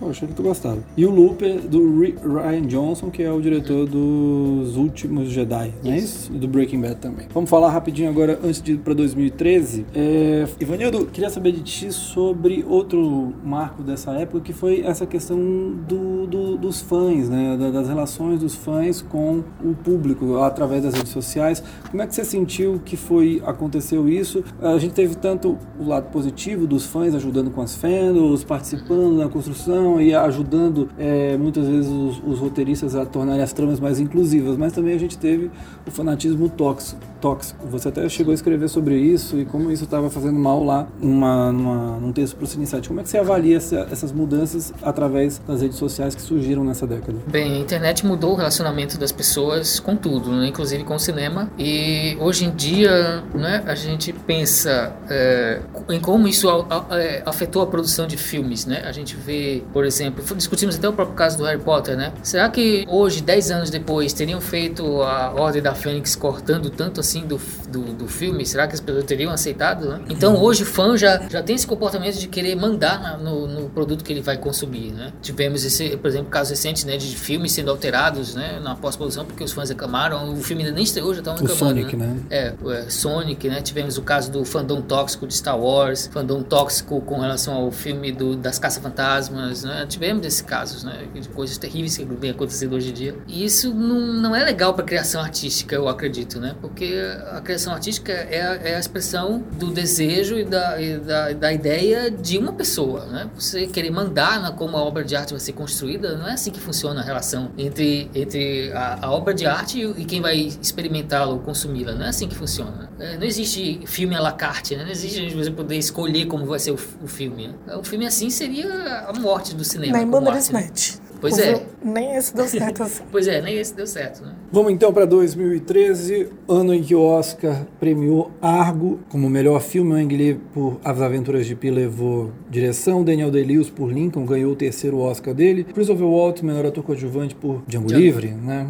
Esse aí eu realmente eu não entendo até hoje como é que eles premiaram o Christopher Waltz e deixaram o Leonardo DiCaprio fora. Nem, nem de cada bichinho foi. E a Jennifer Lawrence ganhou o prêmio dela de melhor atriz por O Lado Bom da Vida e a Anne Hathaway, depois de muito chorar, ganhou o Oscar dela em Os Miseráveis. Nesse ano, também além do Argo, concorriam Amor, filme do Haneke, Hora Mais Escuro, um filme super polêmico da Catherine Bigelow, Lincoln do Spielberg, Lado Bom da Vida e As Aventuras de Pi. Pamela, alguma lembrança assim? Gostou desse Oscar? Desses filmes, o que eu mais gosto é justamente o Argo. Eu gosto muito da trama que o, o Ben Affleck construiu, como a acho que cria uma conexão maior em com o espectador em relação, por exemplo, a Hora Mais Escura, que é um filme mais denso e mais difícil de assimilar do que o Argo. É, o A Hora Mais Escura, eu lembro, assim, eu tava assistindo o relatório neste último final de semana. Que tem cenas do, da Hora É, Mais tem cena Escura. da Hora Mais Escura. Mas eu acho que a, a urgência que ele tinha ali sobre o assunto era muito forte. Mas assim, eles nunca iam premiar um filme que estava naquele escândalo político terrível. Pois é, mas olhando hoje, entende? Sim, sim, sim. a gente sim. olhando hoje no final da década, como esse filme se porta, acho que eu não gosto das, das Aventuras de Pi, por exemplo. Mas por, O Amor é um filme bonito que poderia ter levado. Apesar de que Argo tinha um diálogo maior na época. E em Cannes ganhou Azul é a cor mais quente. Ainda continuo contigo, Pamela. O filme diminuiu depois das polêmicas de possíveis maus tratos do diretor com as duas atrizes? Ou não? Você acha que, apesar de tudo isso, o filme ainda consegue, independente, assim, lógico, o que ele fez, caso tenha acontecido de fato, seja provado, foi a, a, absurdo, mas o filme ainda sobrevive à parte. Como é que você avalia isso? Sim, eu acho inclusive que é um filme que envelheceu bem, o Azul é Mais Quente. E, e ele é, é interessante, até mesmo a própria releitura que ele faz do, do quadrinho, também é, ele tem uma colocação muito interessante. E você, Vanino, gosta do filme? Sim, gosto, acho muito bom, claro. A gente tem que. Polêmica mesmo, é, você tem que é, se posicionar frente ao filme, né? Por causa das polêmicas que, que, aconteceram. Mas eu acho que o filme ainda tem uma qualidade muito especial, né? Aquele fato de mostrar a história de amor, né? Foi uma história de amor que mexeu com, com o público, né? E acho que ainda continua mexendo. Eu acho que tem uma atuação, talvez uma das grandes atuações da década, porque a forma como a Adele está em cena, ela ganha o filme, né? E, e acaba a gente embarcando na história dela. Até hoje, quem assiste assiste se identifica com a Adele. Sim, claro. Independente uhum. da sua história de amor, você se identifica com ela. Em Berlim, quem ganhou foi o romeno Instinto Materno. Em Veneza, o italiano, o documentário do Gianfranco Rossi, Sacro Gra. Vamos para as bilheterias aqui, só dois bilionários, Frozen e Homem de Ferro. Aliás, essa essa temporada aqui de 2013 foi bem fraquinha. A gente teve, entre outros campeões, Meu Malvado Favorito 2, O Hobbit 2, Jogos Vorazes, Velozes e Furiosos 6, Homem de Aço, Star Trek Além da Escuridão, Star Trek é a paixão da vida do Ivanildo, e o Thor 2. Desculpa aí. Uma das paixões, perdão. E o Thor, Thor Ragnarok. Não, Thor, Não, Thor 2. Thor 2, Thor 2. Oh, me atrapalhei todo aqui. Não, Thor 2. É. E o Thor 2. Ivanildo, assim. Nossa, o... é o pior. Acho que toda a franquia do Thor. Eu não gosto do Thor 1 e do Thor 2. Acho que eles têm muita dificuldade, assim. A saída da Natalie Portman ajudou o Thor a alavancar. Sim. E eu queria saber de ti, Vanildo, sobre O Homem de Aço. O filme foi o primeiro filme do Henry Cavill. É, e assim, ele ficou na, em nono lugar nas bilheterias daquele ano. Por que que assim, você pega o Homem de Ferro 3, tudo bem, ah, vinha do, dos Vingadores, tem todo o frição, mas, poxa, o, o Superman é o, talvez junto com o Homem-Aranha, os, os, heróis que estão mais do imaginário das pessoas, o Batman também. Por que que um filme desses, do, do Homem de Aço, quando estreia, fica, assim, ganha 400 milhões a menos do que o filme do Homem de Ferro. O que, que explica? Uh, essa é a pergunta que fica na cabeça dos pessoal da Warner, né? Porque eles tentam emplacar o Superman e não conseguem, né? É, parece que é difícil fazer um filme bom do Superman. E é difícil mesmo, porque só teve um bom até hoje, que foi o do Jadone, o primeiro, né? Todos os outros tivemos aquela ode, né, ao saudosismo, que o Superman Retorno, que era praticamente o remake do filme do Richard Donner. E era uma droga. Aí teve a visão do Zack Snyder, que para mim é outra droga também, né?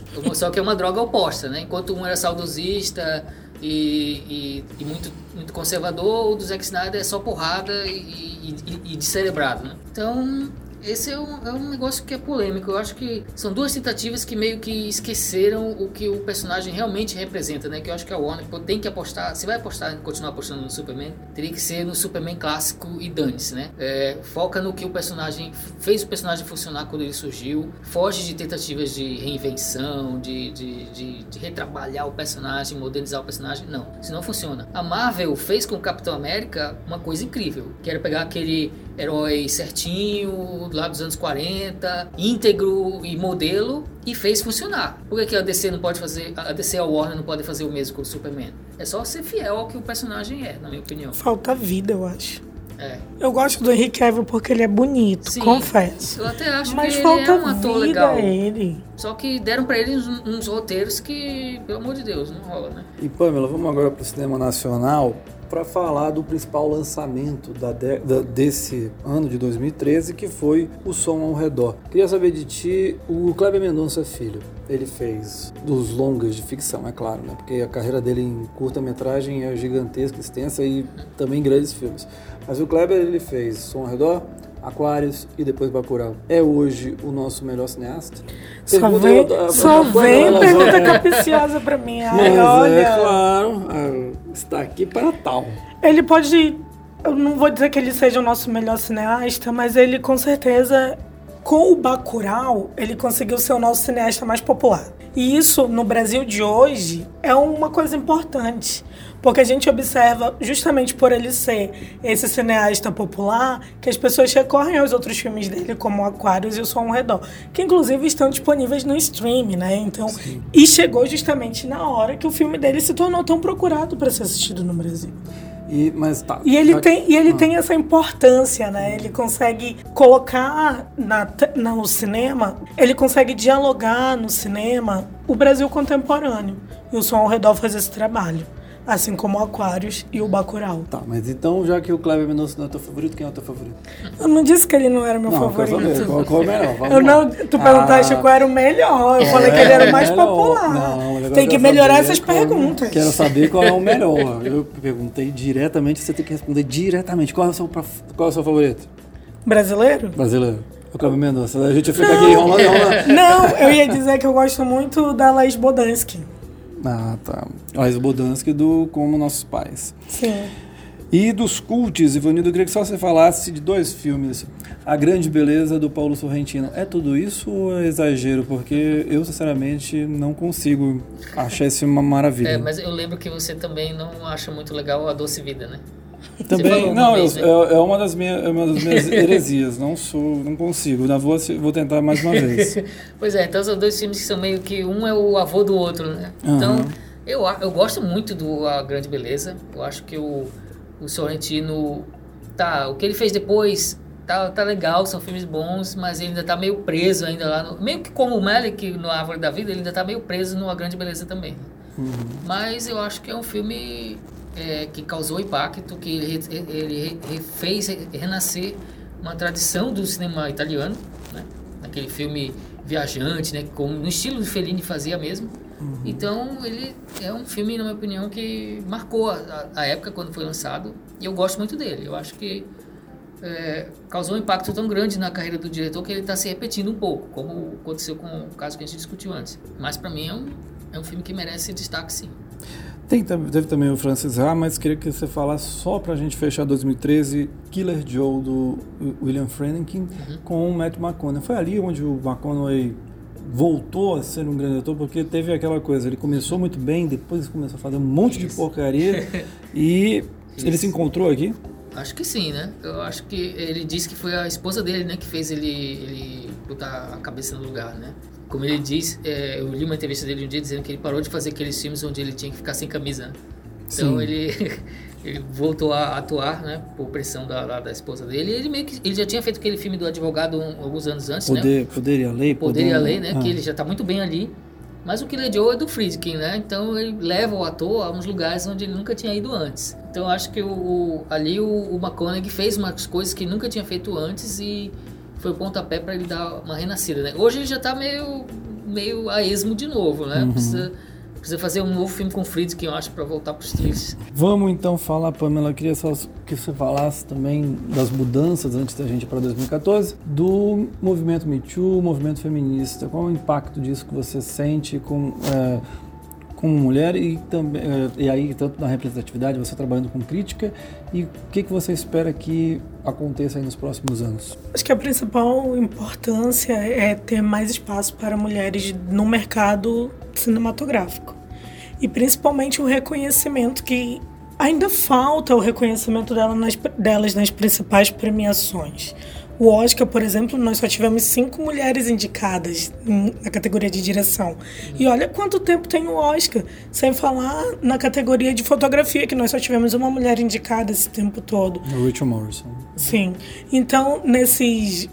A importância do Me Too é justamente essa: ver mais produções onde as mulheres estejam não só à frente das câmeras, mas principalmente atrás das câmeras.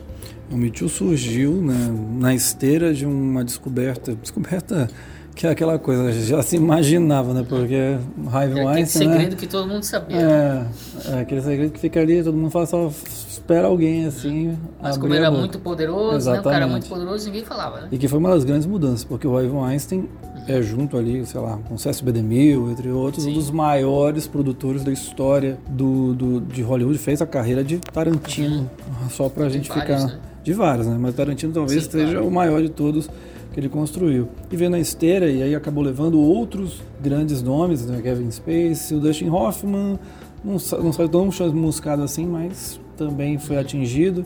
James Franco até hoje não consegue mais grandes coisas. E, enfim, é um mu- mudou demais. Foi 2017, né? Finalzinho de Foi. 2017. Foi uma mudança histórica. Em 2014 surgiu o site do Cine 7 e na nossa primeira edição de vencedores dos melhores filmes do ano ganhou o Boyhood, o Leonardo DiCaprio, melhor Boyhood, melhor filme, o Leonardo DiCaprio pelo Lobo de Wall Street venceu o melhor ator, o Linklater de Boyhood venceu como diretor e a Ro- Rosamund Pike de Garota Exemplar venceu o nosso prêmio de melhor atriz. É, em 2014 no Oscar quem levou foi o 12 anos de escravidão, Cuarón por Gravidade ganhou é, em direção, Matt McConaughey, como a gente falou aqui, sobre, só que em Clube de Compras Dallas, levou o Oscar de ator. O Jared Leto também, pelo mesmo filme, ganhou ator coadjuvante. A Kate Blanchett levou o segundo Oscar da carreira por Blue Jasmine. E a Lupita Nyong'o ganhou em melhor atriz coadjuvante pelo 12 anos de escravidão. O 12 anos de escravidão, aliás, estava disputando com ela Wall Street, o Lobo de Wall Street, Nebraska, Gravidade. Foi o melhor ano, pra, na tua opinião, Ivanildo, assim, da foi um década? muito bom, uma safra muito boa. Não sei se eu diria o melhor da década, mas foi uma safra muito boa. E aí, você? Eu concordo também, foi uma safra excelente. Nesses aí, nesses que foram indicados, acho que qualquer um que levasse seria excelente também. Exceto o Filomena. Filomena era muito, muito mais ou menos. Lembra do Filomena? Assistiu Sim, esse sim. filme? Putz. Mas Filomena, Ele dia- é o intruso, É simpático, assim. né? eu mas acho que Fil- Filomena dialoga ali com Nebraska na relação de falar dessa busca da paternidade E da terceira idade. e da também. terceira idade, exatamente. Então, tinha que ter dois filmes irmãos, né? Pra dialogarem. Em Cannes venceu o filme, acho que é da Turquia, se não me engano, que é do Nuri Bilge Ceylan. Perdão se eu não estou falando o nome dele correto, mas é o Som de Inverno. É um filme muito bom, mas são três horas e meia, ritmo arrastado, quase morrendo, mas o filme é bom. E ali ele disputou com outros filmes também muito bons. Foxcatcher, Leviatã, Dois Dias, Uma Noite, uma atuação excelente da Marion Cotillard, Acima das Nuvens e também Relatos Selvagens. É, em Veneza ganhou um filme com um título bem interessante, um filme sueco. Assisti o filme, é bom até. É, um pombo pousou num galho refletindo sobre a existência, é o nome do filme. E em Berlim ganhou o chinês Carvão Negro. Nas bilheterias mundiais, só um bilionário que foi o clássico Transformers A Era da Extinção. A gente não vai nem falar daqui porque né, não merece. Esse foi o filme Já que esse que é com o Mark, né? existencial. É, Ou- é o primeiro com o Mark, é, que me deu desespero existencial quando eu tava assistindo no cinema. E aí a gente teve, entre outros sucessos, também aí aqui eu acho a safra bem fraquinha. Hobbit 3, Guardiões da Galáxia, esse é um bom filme, inegável. Outro também da Marvel que está na lista é o Capitão América, Soldado Invernal. Foi um ano bom da Marvel, né? Malévola, mais um Jogos Vorazes, X-Men, Dias de um Futuro Esque- Esquecidos, Esquecido, Planeta dos Macacos 2, Interestelar e Sniper Americano. Foi o último grande filme do Clint? Eu, eu não acho que seja um grande filme, não. Não? Não gostou? Não. É um filme que eu tenho uns problemas, confesso, com ele. Mas tem que aplaudir o velhinho, né? Ele fez um filme é, com um conceito original, como a gente estava falando, né? Baseado na vida do cara, um livro, mas era um filme que veio assim meio do nada e que só e que foi uma das maiores bilheterias do ano, né? Acho que nos Estados Unidos ele só ficou atrás do Guardiões da Galáxia em termos assim de bilheteria. Né? Claro, o filme acabou apelando um pouco para o patriotismo americano, né? Então tivemos isso, um pouco disso para ajudar na bilheteria. Aí, falando um pouquinho, você acha que assim, esse sucesso tá inesperado, né? Ninguém imaginava que fosse sucesso todo. Até Já mesmo porque, lembre, né? Filme sobre a guerra, guerra recente, guerra do Iraque, da guerra do Afeganistão, É, todos não foram dava. fracassos de O bilheteria. Guerra ao Terror, uma das piores bilheterias de um Sim. filme vencedor do Oscar. Mas você acha que já era uma guinadinha, assim, alertando para o que viria de Trump da vida ou não? Foi só uma coincidência? Hum, Acho que pensando em retrospecto, acho que já poderia, já tinha alguns sinais no horizonte do que viria ali o, o sucesso e o que o sniper americano representou. Falando aqui um pouquinho do cinema nacional, os destaques ficaram para dois filmes de temática LGBT, que foi o Hoje Eu Quero Voltar Sozinho, Sozinho e Praia do Futuro, que causou uma revolta imensa, né? Porque todo mundo tinha aquela imagem do Wagner Moura de Capitão Nascimento, de repente lá ele está se pegando com outro rapaz, enfim. É, desses dois, qual é o teu fa- favorito? Hoje Eu Quero Voltar Sozinho ou Praia do Futuro? Ah, é difícil, eu gosto dos dois. Principalmente eu gosto. Vai ser muito lisa, pô. Não, não, não é isso. Eu gosto da, da história do Hoje Eu Quero Voltar Sozinho. Acho que é um, um aspecto diferente sobre a sexualidade. A discussão em torno da sexualidade. Já no Praia do Futuro, eu gosto muito do personagem do Jesuíta Barbosa, quando ele vai lá pra Alemanha procurar o irmão. E eles têm, têm características diferentes. E o Hoje Eu Quero Voltar Sozinho, ele é mais pro para alcançar o público, né? Uhum. Para conseguir fazer com que o público aprecie o cinema nacional. Tá, agora eu vou fazer a pergunta de novo. É, 9.9 e 9.8, qual que é o melhor? Praia do Futuro. Aí, muito bem, muito bem. Vamos então só falar de alguns filmes cults rapidamente. Foi o ano do Babadook. A gente teve Vício Inerente também, sempre citar os filmes do Paul Thomas Anderson. Cara é incrível.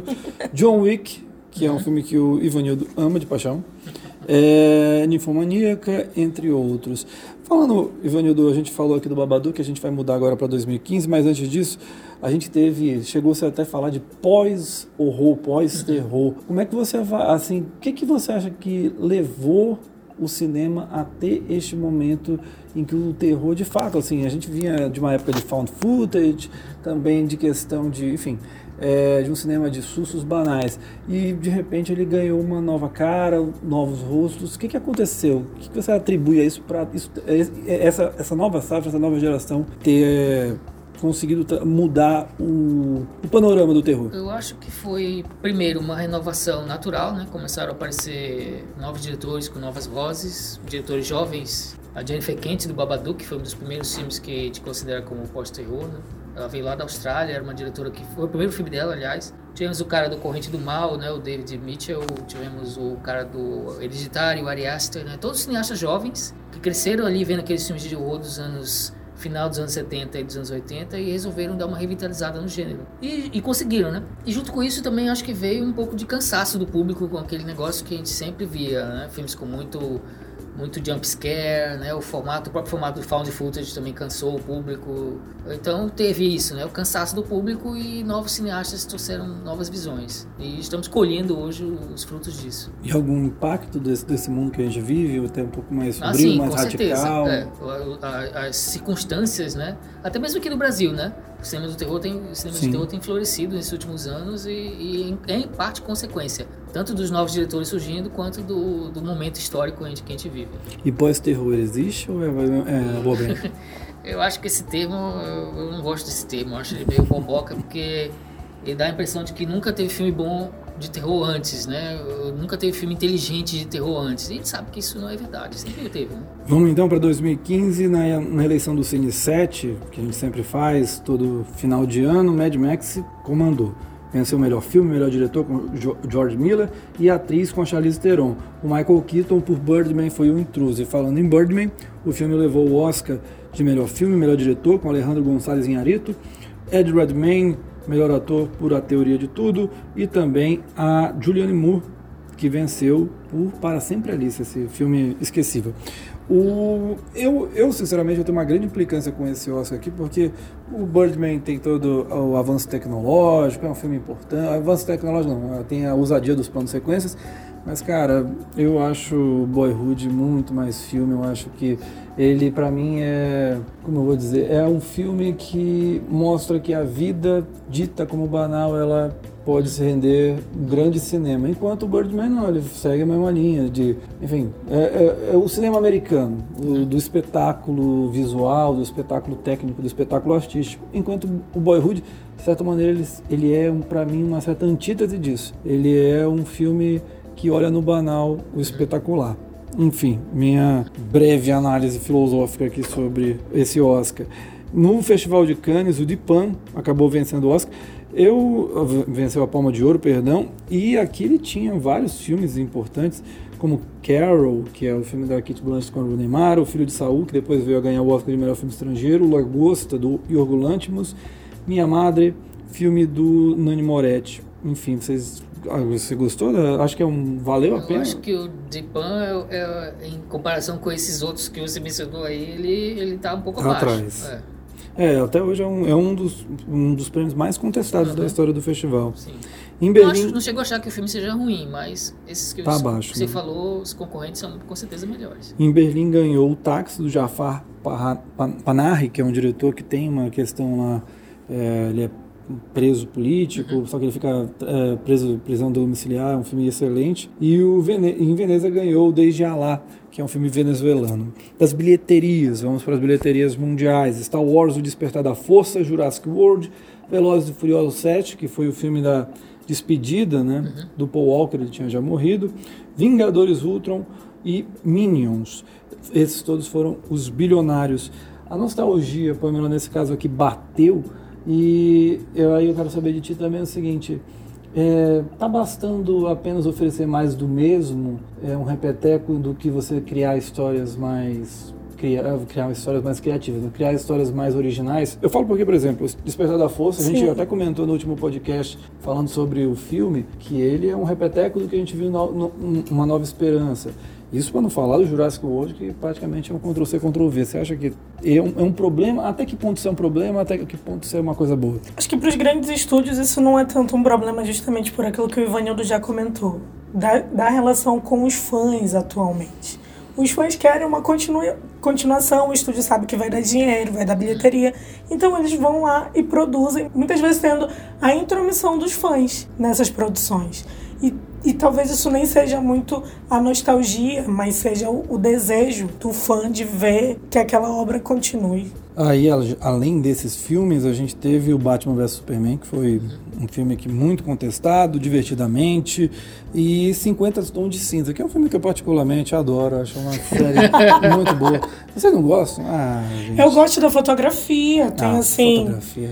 Eu gosto da história. Não, acho que o que salva os 50 Tons de Cinza é a fotografia. Ah, pelo amor de Deus, o filme é maravilhoso. É, é um injustiçado. Vai ser um, é o futuro poderoso chefão, pode anotar. O filme é muito bom. O Isso terceiro aí. é melhor ainda. O roteiro do terceiro, incrível. O Tem... terceiro eu me lembro que eu dei muitas risadas. É ótimo, assim, engraçado. pra. Se diverte muito. É, é engraçadíssimo agora. Eu fiquei revoltada no terceiro, mas enfim. Mas não é, não é engraçado, chega uma hora lá que parece que é, é muita irrealidade. Não sei se dá mais revolta ou graça, entende? No cinema brasileiro, o grande destaque foi Que Horas Ela Volta. E aí eu vou fazer uma pergunta super simples para vocês baterem cabeça. É, a gente teve duas atuações, talvez eu possa estar esquecendo de alguém. Se eu estiver esquecendo de alguém, vocês botam aí no, no, duelo. Mas qual foi a melhor atuação feminina da década do cinema brasileiro? Sônia Braga em Aquários ou que horas, a Regina Casé no Que Horas Ela Volta? Valendo Ivanildo. Eu adoro os dois desempenhos, mas se tivesse que escolher, eu ficaria com a Regina Casé. Pamela. Eu ficaria com a Sônia Braga, porque a Regina Casé faz sempre a mesma ela interpretação. Faz Não, se, se você assistir, por exemplo, hoje ela tá no ar e é uma de mãe. E ela é uma cópia do que ela era lá no Que Horas Ela Volta. Foi o laboratório dela pra novela. Ah, eu sou mais. Eu, eu acho que eu, eu fico com a, a Regina Casé até pelo filme. Acho que o filme é mais filme do que o Aquarius. Mas são, é um trabalho excepcional e que, mais uma vez, o Brasil acabou sendo desnobado pelo Oscar. Então, dane-se o Oscar. E teve um milagre que aconteceu, né? Milagres também acontecem, aconteceram nessa década, que foi o Chateau, o Rei do Brasil, um filme que começou a ser filmado lá nos anos 90, finalmente foi lançado. Gostou do filme, Ivanildo? Sim, eu acho que ficou um filme bom. Eu gostei. Acho, eu não lembro se foi eu que fiz a crítica pro Cine 7, eu não lembro agora. Agora, 2015 Mas eu, é difícil. Eu fui assistir no cinema eu gostei bastante do, do, do Chateau.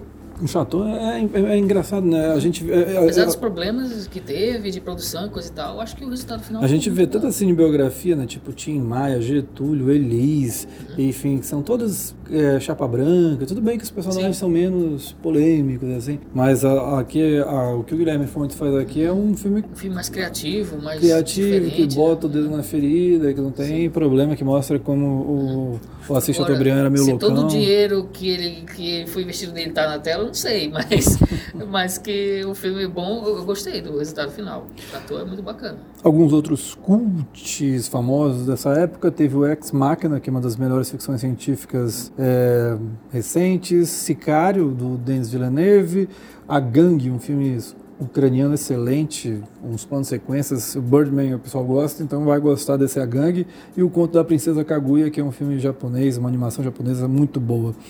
Vamos pular para 2016, mas antes disso, queria saber de ti, Vanildo, é, essa década a gente teve cinco vitórias consecutivas de diretores mexicanos no Oscar. É, Hollywood observou mais esse cinema vindo da América Latina ou foi uma exceção para esses três, Alejandro Gonçalves Inharito, Guilherme Del Toro e o Alfonso Cuarón? Eu acho que não necessariamente observaram né, o cinema latino-americano. Eu acho que esses são três casos especiais de caras que já estavam trabalhando na indústria hollywoodiana já há algum tempo, então acho que eles se deram bem é, por lá, né? O, o, o Inharito talvez o que estava mais afastado da indústria, mas ainda assim tinha feito filmes com grandes astros, né? Com Sean Penn, com Kate Blanchett, Brad Pitt, então ele estava lá, ele tinha um pé lá dentro da indústria hollywoodiana, né? Então acho que não, foram casos à parte mesmo que, que conseguiram né, fazer isso. Além do Fernando Meirelles, quem você acha que hoje no cinema brasileiro você sente que pode talvez dar um pulo e alcançar lá? Você acha alguém assim? O Kleber Mendonça, o Daniel Rezende do Bingo? No momento não vejo, né? Talvez o Daniel Rezende fosse o caso mais próximo. Eu acho que o Kleber Mendonça, por exemplo, não teria interesse em fazer filme na indústria hollywoodiana. Você até está errado, daqui a alguns anos ele faça, né? Mas eu acho que no momento ele não tem interesse em fazer isso. Talvez o Daniel Rezende fosse o caso mais próximo, até mesmo porque já trabalhou também na produção de outros filmes importantes lá nos Estados Unidos. Né? É, e o Alfonso Poyar também chegou a fazer Dois Coelhos, mas acabou Sim, que não é, deu muito não certo, né? Muito. Negócio, ele chegou a fazer um filme para Netflix, não foi? Ele fez um filme, né, um suspense com Anthony Hopkins e coisa e tal, mas não... Foi, foi também. Não, é. não fez sucesso. Não, não rolou. É. Vamos para 2016, no Cine 7, quem venceu o prêmio de melhor filme, o L, na verdade, dominou. Ele ganhou o melhor filme e melhor direção com Paul Verhoeven. Leonardo DiCaprio venceu por O Regresso e a Sônia Braga de Aquários acabou levando. E no Oscar, a gente teve a vitória do Spotlight, o Inharito venceu pelo Regresso, mas Abril Larson também venceu melhor atriz, mas todo mundo queria ver, aconteceu. É, é, Pamela, queria saber de ti. Teve torcida assim de futebol Teve torcida, na hora que foi, mundial. Assim. queria saber de ti, Pamela, assim, talvez o Leonardo DiCaprio atingiu hoje o nível de uma unanimidade. A gente vive num, num mundo que você fala assim, olha, aquela aquela cadeira é azul, não, na verdade cara, alguém vai chegar, não, ela não é azul, ela é levemente com tom. A, a unanimidades são difíceis, são raras. Mas o que, que você acha que acabou fazendo com que o DiCaprio atingisse essa unanimidade a ponto da gente ver essa festa que a gente comentou aqui, quase que mundial, o mundo inteiro, Twitter inteiro, o Facebook, todo mundo queria ver o DiCaprio vencendo e acabou acontecendo. Ele vem numa carreira crescente, né? Se a gente for observar a filmografia dele, é uma carreira que é crescente, que está em ascensão, ainda em ascensão, acredito. E a gente concorda com isso. A gente observa o trabalho dele e vê que ele merecia estar tá lá, né? Eu gosto do trabalho dele um regresso, que foi que ele ganhou. Acho que tem uma, uma mudança também no corpo dele, na atuação que envolve isso. Por isso que as pessoas concordam que ele merece. Só queria dar um adendo aqui que ele só ganhou porque a Lady Gaga tocou nele lá no Globo de Ouro. e, Ivanildo, eu queria só saber de ti também. É, hoje, assim, digamos, para DiCaprio nessa toada que ele tá, ele vai chegar em que patamar? De Marlon Brando, de De Niro, de Al Pacino? Você acha que ele tá caminhando para esse nível, assim, de ser um astro do tamanho gigante, talvez o maior nome da história do cinema americano de ator? Eu acho que ele vai ficar no nível patamar desse cara, sim com o tempo, quando a gente olhar a carreira dele, assim, daqui a uns 20, 20, 25 anos, mais, mais os filmes que ele fizer. Hoje em dia ele não tem mais nada para provar, né? Já tirou até das próprias costas o peso desse Oscar. Então, é, eu acho que ele vai crescer para ficar nessa estatura mesmo, de um, de um De Niro, no nível de um De Niro, de um Patino, no nível de um desses caras mesmo, de um dos grandes ícones, né? Também porque só trabalha também com diretores, é, os melhores que tem hoje, né? Então, é um dos poucos que não precisa de blockbusters, né? Sim. É, o blockbuster já, é, o blockbuster se torna quando quando ele está no filme. O né? Blockbuster né? já foi quando ele era, era novo, é. ele fez quando ele fez Titanic, então já foi ali, né? Então, e, aí... e a gente vê o crescimento do cara, né? Sim, da época sim. de Titanic, de Romeo e Julieta para hoje, a gente vê o quanto ele, ele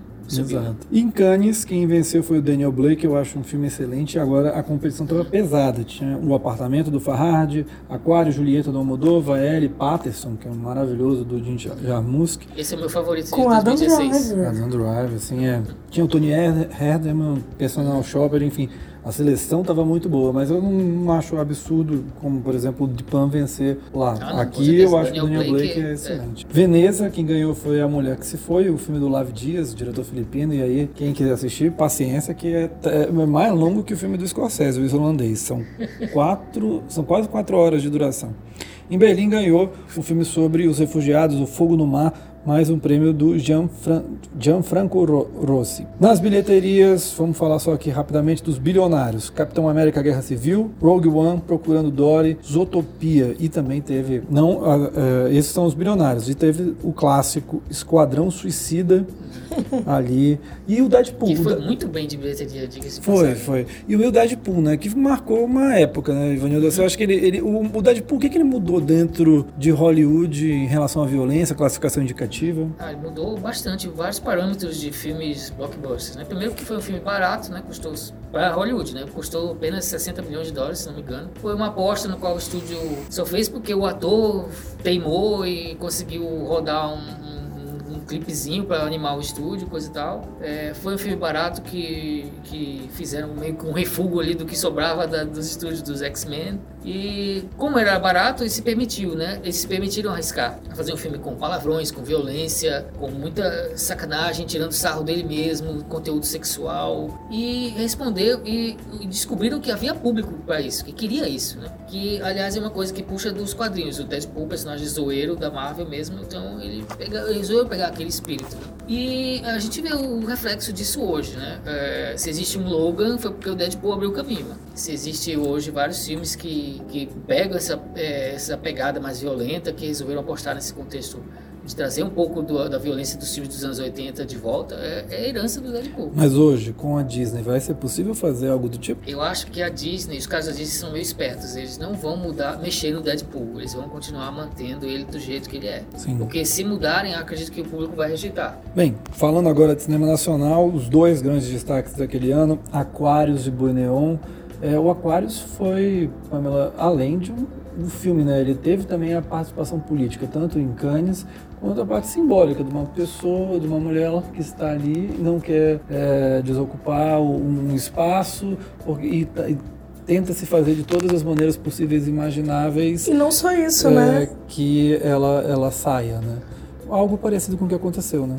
Não só isso, porque teve também toda a mobilização da, uhum. da categoria para que o filme fosse indicado, né? Sim. A gente teve vários, ah, sim, é, teve vários diretores, como a Ana se retirando da competição interna, mas no final não resultou em nada, né? Porque Acabou. Pequeno Segredo, que foi indicado. Outro também fenômeno que a gente teve naquele ano foi os Dez Mandamentos, que foi o fenômeno do filme da concessão esgotada e da sala vazia. Topíssimo. E, Dez Mandamentos para preparou todo mundo para nada perder. Poxa, que preparação maravilhosa. E o filme era ruim, meu Deus do céu.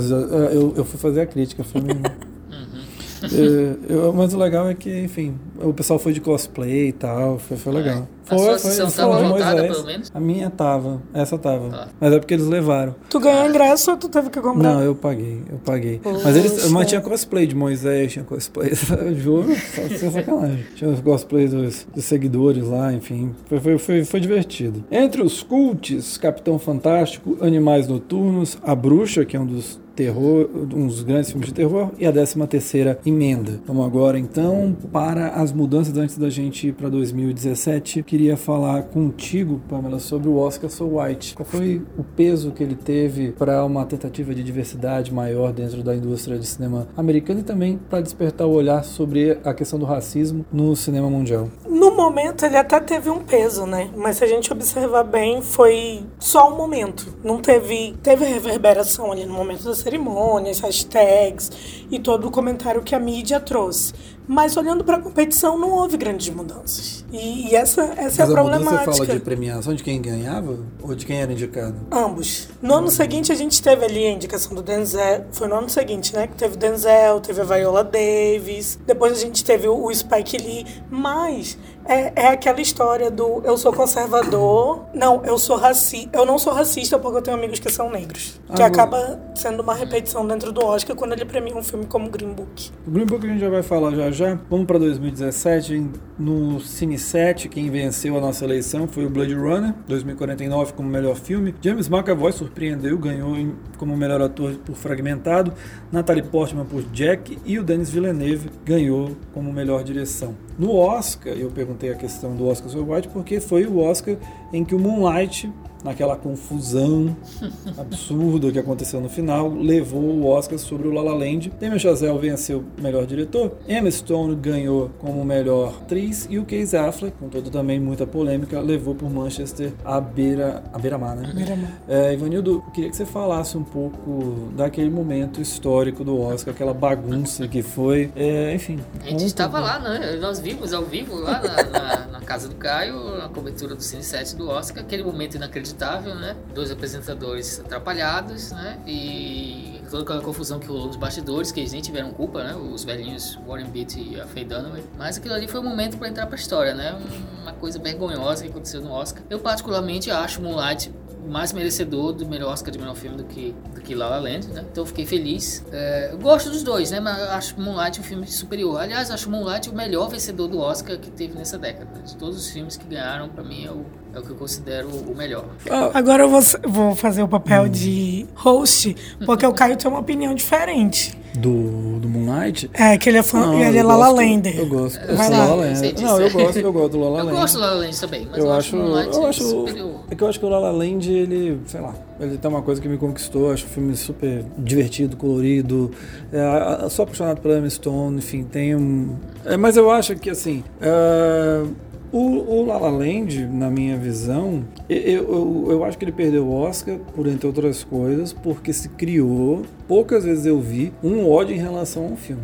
Foi uma campanha assim de tipo de, de pessoal analisar cada detalhe para que o filme fosse vamos destrinchar. Eu nunca vi, não, não se destrinchou falou, a forma da água como foi. A assim. gente falou um pouco do, do, do, Origem, né? Que muita gente adorou, depois teve um momento que muita foi. gente começou a odiar e hoje em dia já estão adorando de novo, né? É um, um, negócio meio cíclico que acontece, né? É, Só mas... que o La La foi super rápido, né? Quando o filme ainda estava disputando o Oscar, começaram foi. a odiá-lo. E, e... Mas agora hoje assim eu vejo as pessoas já nem odeiam tanto mais. Sim, já é uma é. coisa que diminuiu, é um negócio assim meio absurdo. Assim. Eu, eu, o, que eu, o que eu peguei raiva daquela época era.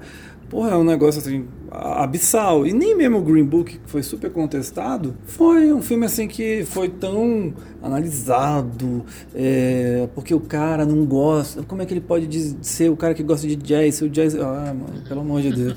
Mas assim, eu acho. Agora eu acho o Moonlight também um pouquinho superestimado. Eu acho que o Moonlight, na, pelo menos naquela época, eu acho que hoje já deu uma diminuída também, mas naquela época parecia que era um filme, um poderoso chefão. Você foi assistindo o filme, ele era bom, tem muitas qualidades, mas também não é nenhuma obra-prima.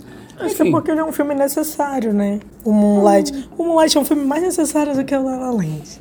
Mas, mas, mas, aí que tá, qualquer musical não é necessário perto de um filme como esse. Até o Cantando na Chuva. Não é? Ai, agora foi. Eu ia falar aqui, não, eu ia falar aqui do Inside, the, do, o Inside Daniel Lewis, mas deixa pra lá. Ah, o Lewis Davis? É, Lewis Davis, é. Mesmo assim, perto do Moonlight, nem o Cantando na Chuva, nem Sinfonia de Paris, nenhum, é, mas, mas se for nessa linha também, Vamos lá. E no Festival de Cannes, o ganhador foi o The Square, um filme que atira pra tudo quanto é canto, tudo tá errado, tudo tá ruim. Eu gosto do filme, acho ele, mas só acho que ele atira pra muito canto e às vezes ele, ele tá é, é aquele revolt, é, não tem o revolt, revoltado online, ele é o revoltado no cinema. Tá puto com tudo, é, mas ele fala, ele faz com bom humor, com acidez e tudo mais, mas ele tá naquele estado. E ali disputavam outros bons filmes, mas talvez num nível menor, assim, de, do que outros anos, O Bom Comportamento, Em Pedaços, e o Você Nunca Esteve Realmente Aqui, que é aquele filme da Lina Ramsey. Em Veneza já foi o momento em que o festival estava começando a dar uma olhada mais para Hollywood do que para o, o, cinema de modo geral, assim, para o cinema do restante do mundo e ganhou A Forma da Água. Em Berlim ganhou o húngaro Corpo e Alma. Nas bilheterias mundiais, quem comandou foi Os Últimos Jedi, Bela e a Fera, Velozes e Furiosos e Meu Malvado Favorito 3. Esses foram os filmes é, bilionários. Ivanildo, o Bela e a Fera, ele veio, ele, não vou dizer que começou essa história porque a gente falou do Alice lá atrás, mas a gente tá vendo muitas live actions da Disney, tem Dumbo esse ano, o Rei Leão e por aí vai. Assim, estão ganhando muito dinheiro, mas você acha que cinematograficamente falando, qualidade, tá, tá, tá devendo, tá se fazendo muito Ctrl C, Ctrl V? Bem, pra dizer a verdade, eu nunca assisti esse A Bela e a Fera. Não viu? Puxa recente, vida. Né? Mas ele realmente começou a tendência, né? Foi um filme que é, consolidou a tendência né, recente, né? Claro, tivemos uns ensaios antes, mas com, com o Alice, mas o Alice até era uma adaptação do livro, né? Então tinha, podia, se, podia se dizer que era uma readaptação do livro. Mas o Bela e a Fera realmente foi o pontapé inicial dessa tendência da Disney de ganhar um pouco mais de dinheiro fazendo novas versões dos seus filmes antigos, né? E tá dando certo, né? Então... E você, Pamela, gosta dessa onda ou já tá enchendo o saco? Não, eu, eu não gosto desses live actions porque eu acho que eles deveriam inovar. O, o, a Bela e a Fera, se você assistiu... Embora eu gostei do Mogli, esse, foi, esse eu assisti eu gostei. O Mogli de 2016 eu, achei, eu acho é, esse... É eu, mas é que tá, acho que nem a, a animação, assim, hoje em dia ela já não é tão conhecida quanto, Sim, por exemplo, um Rei Leão hoje em dia para esse público. Ou né? uma Bela e a Fera, né? Ah, sim, uma Bela Se você assistiu o filme de 91, impacto. é a mesma coisa. Esse Sim. com a Emma Watson. Só tem a Emma Watson de, diferente de resto. É, mas depois de Harry Potter que. E nem a animação envelheceu também, né?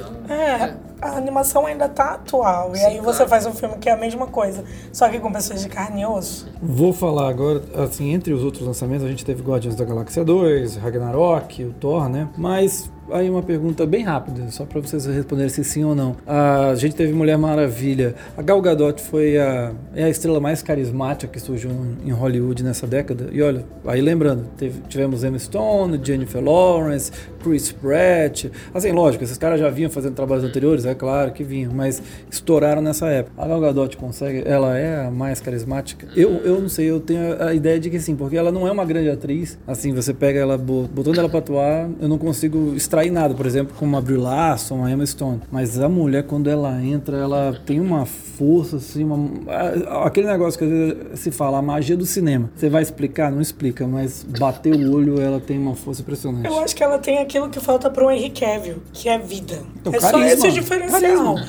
É só esse o diferencial dela, porque ela seria o que o, o Henry Cavill representa. É, o Henry Cavill não deixaram ele ter vida também, né? No roteiro, nos roteiros dele, né? Então... Mesmo assim, quando ele tá fora dali, ele parece ser esse cara uhum, sem sim. vida. E no cinema brasileiro, vocês, vocês acham ou eu tô viajando? Eu acho a Gal Gadot muito carismática e, claro, o papel de Mulher Maravilha dá uma força para ela ser tão querida hoje, né? Uhum.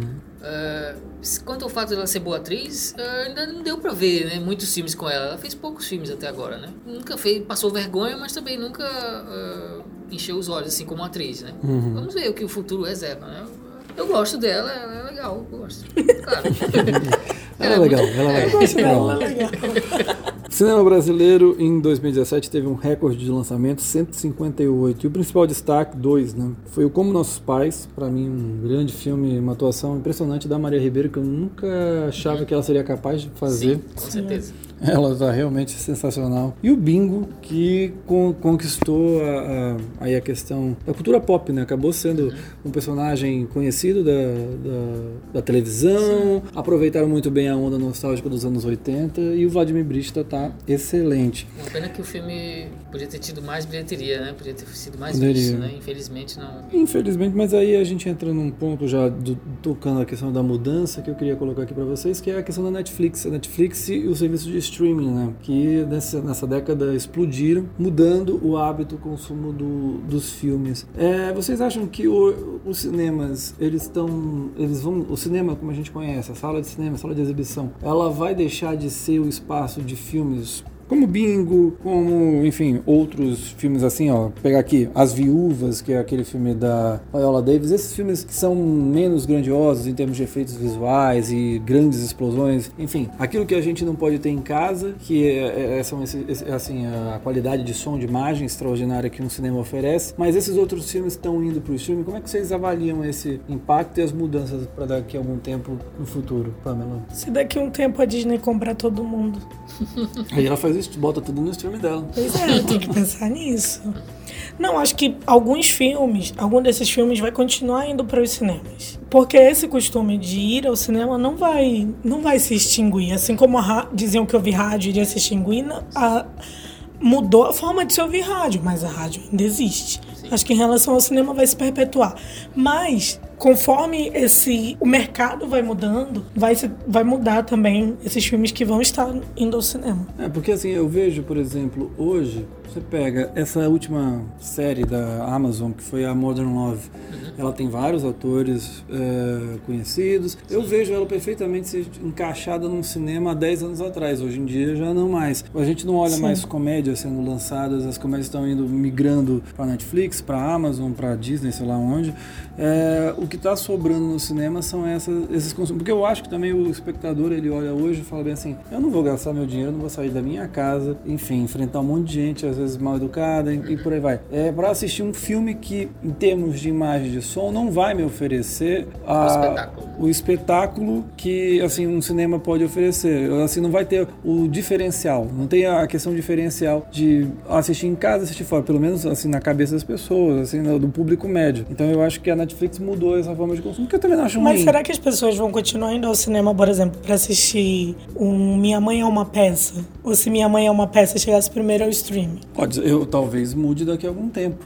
Eu acho que o, o cinema nacional, pelo menos nesse sentido, a comédia, ela sempre foi o carro-chefe. Então, a, a- a- a lógica de distribuição da comédia nacional talvez não se aplique dentro dessa questão, por- pelo menos por enquanto. Mas não duvido nada, daqui a uns 4, 5, 6 anos. Agora, eu olho para nos Estados Unidos, isso já, a comédia já tá pra lá. O Adam Sandler, por exemplo, ele sacou isso antes. A gente pode falar um monte de coisa da qualidade dos filmes dele, mas ele foi muito inteligente nesse sentido. Pra que que eu vou lançar os meus filmes no cinema se eu não vou conseguir ser o primeiro, segundo, terceiro? Então eu, eu acho que vai, vai acabar acontecendo isso. Eu acho que o cinema brasileiro até vai repensar muito das suas estratégias, porque com um governo que só apoia quem tá vindo, assim, a- a- tudo de fora é maravilhoso, o nosso não presta, talvez outras formas de conseguir eh, visibilidade não estejam mais nem no cinema desse que você não tem como lutar para tentar diminuir um, um governo que acabar com as cotas do cinema, do- dos filmes nacionais nas salas. Então, talvez ache outros caminhos e talvez seja até caminhos mais acessíveis. Eu só não acho, só para fechar, a gente já entrar em 2018, eu só não acho, o que eu acho ruim da Netflix desse serviço é que eles não, não dão a disponibilidade dos dados. Eles não oferecem isso pra gente. Isso é muito ruim, porque a gente nunca tem a noção de se o filme está sendo assistido, se não tá. Você pega o Roma, ano passado, 2014 2018, estreou, a gente imagina, ó, o Roma tem um monte de gente assistindo, tem mais acesso, as pessoas estão consumindo. Será? Porque quando estreou o Bird Box na semana seguinte, foi uma explosão, todo mundo falava dele, não foi nem um décimo do que o Roma atingiu. Então, é isso eu fico meio preocupado. Mas enfim, vamos seguir em frente. Em 2018, o Cine 7 elegeu Me Chame Pelo Seu Nome como melhor filme, Karine Telles venceu como melhor atriz por Benzinho, Daniel Day-Lewis por Trama Fantasma e o Spike Lee, Daniel Day-Lewis melhor ator e o Spike Lee melhor direção. No Oscar deu A Forma da Água, com o, o primeiro Oscar da carreira do Gary Oldman, a Frances McDormand ganhando o segundo Oscar e o Del Toro, mais uma vez os mexicanos, eh, ganhando em direção. Gostou desse Oscar ou esperava algum outro nome mais forte? É uma safra que eu considero média, né? Não tem nenhum grande filme, mas tem uns muito bons, né? Uns filmes Sim. bons e muito bons. Eu gosto dessa premiação do, do- de todos o, o que estava disputando ali. O meu favorito era o Me Chama Pelo Seu Nome, né? Mas eu também gosto bastante do A Forma da Água. Eu acho que o Oscar pro Guilherme Del Toro é legal, é merecido, né? E, e A Forma da Água é um filme bem... é, talvez seja um dos filmes vencedores do Oscar dessa década, que daqui a alguns anos ele vai ser o que, um dos que tem envelhecido melhor. Eu acredito nisso. Em Cannes deu assunto de família, o japonês, e depois e ali a gente teve entre outros filmes disputando o Infiltrado na Clã, Guerra Fria. Eu sei que tu gosta, né, Pamela, do Guerra Fria, um dos filmes favoritos. É isso? O Guerra Fria é maravilhoso. De 2018, 2019, sim. O Em Chamas, sul-coreano, e o Cafarnaum. Em Veneza deu Roma, já indicando que a gente veria em 2019 no Oscar. Em Berlim, Não Me Toque. Nas bilheterias, Guerra Infinita, Pantera Negra, Jurassic World 2, Incríveis 2 e Aquaman foram os campeões, os bilionários. A gente ainda teve também Venom, Animais Fantásticos, Jogador Número 1 e Um Lugar Silencioso. No cinema brasileiro, o destaque, aí a gente teve uma safra bem boa, né? O Processo, Ex-Pagé, Animal Cordial, As Boas Maneiras, Arábia, Benzinho. Olhando essa grande, esse grande momento do cinema brasileiro, é, como é que você observa o que a gente está vivendo nesse momento com, assim, 2018, último ano do governo Temer, que não foi muito bom para o audiovisual, mas perto do Bolsonaro é uma maravilha, né? Com certeza. Como é que você, assim, É analisa interessante a isso? gente perceber que são filmes muito diversificados. E, e um não se assemelha em outro em nada. Isso é muito interessante a gente notar como que o, o cinema brasileiro ele está se expandindo. Ele está tá se consolidando, né? Dentro dele mesmo. A gente não precisa ter inveja de outros cinemas. Então, o nosso tá, tá caminhando no rumo certo. Apesar dessa problemática do governo atual que a gente não sabe o que, que vai acontecer. É, eu já aproveitando para fazer essa transição, eu acho que uma das marcas né, desse período dessa década foi a regionalização, que permitiu com que a gente chegasse a ter três longas-metragens produzidos aqui no Amazonas, algo inédito num curto espaço de tempo. A gente também viu, o Pernambuco é uma, um exemplo maior, máximo disso, com Bacurau, Boi Neon, enfim, todos esses grandes filmes. A gente viu é, Ceará produzindo, Goiás produzindo, enfim, eu acho que é, o que a Jorane Castro falou para mim na, entrevista que eu fiz com ela no Matapio, Mercado Audiovisual do Norte, é que o cinema brasileiro, ele de fato, em vez de, assim, não é só a questão de regionalizar, na verdade ele se nacionalizou. Sim. Ele ganhou, tá ganhando várias caras, várias facetas e isso é muito bom. E é muito gente. legal a gente perceber que nesses dois últimos anos a gente pôde realmente acompanhar essa safra. A gente teve o filme da Jorane, né, que foi o primeiro filme paraense Sim. a ser lançado nas telas de cinema do Brasil todo. Esse ano a gente teve o Inferninho. A então tudo cearense, né? isso, tudo isso realmente contribui para É, que o cinema de Minas Gerais, o temporada, enfim. A gente está Arábia. vendo vários sotaques, vários ro- rostos, enfim, coisas que a gente não via antes na tela, principalmente na televisão, que é muito Rio São Paulo. Finalmente, senhoras e senhores, chegamos em 2019. O Oscar premiou Green Book, um dos mais polêmicos edições dos últimos tempos. Cuarón ganhou com Roma, direção. Olivia Colman bateu a coitada da Glenn Close. Só perde, né? Ela vai pra lá pra perder. E o Rami Malek por Bohemian Rhapsody. Esse foi um dos Oscars mais contestados, né, Ivanildo, da história, com todos esses prêmios, assim. O Bohemian, por exemplo, ganhando 4 de 5 estatuetas, quase ganhando melhor filme. Deu montagem, aquele prêmio criminoso de melhor montagem no Bohemian, pro Bohemian Rhapsody. É um filme popular, né? É, dos maiores sucessos do ano, né?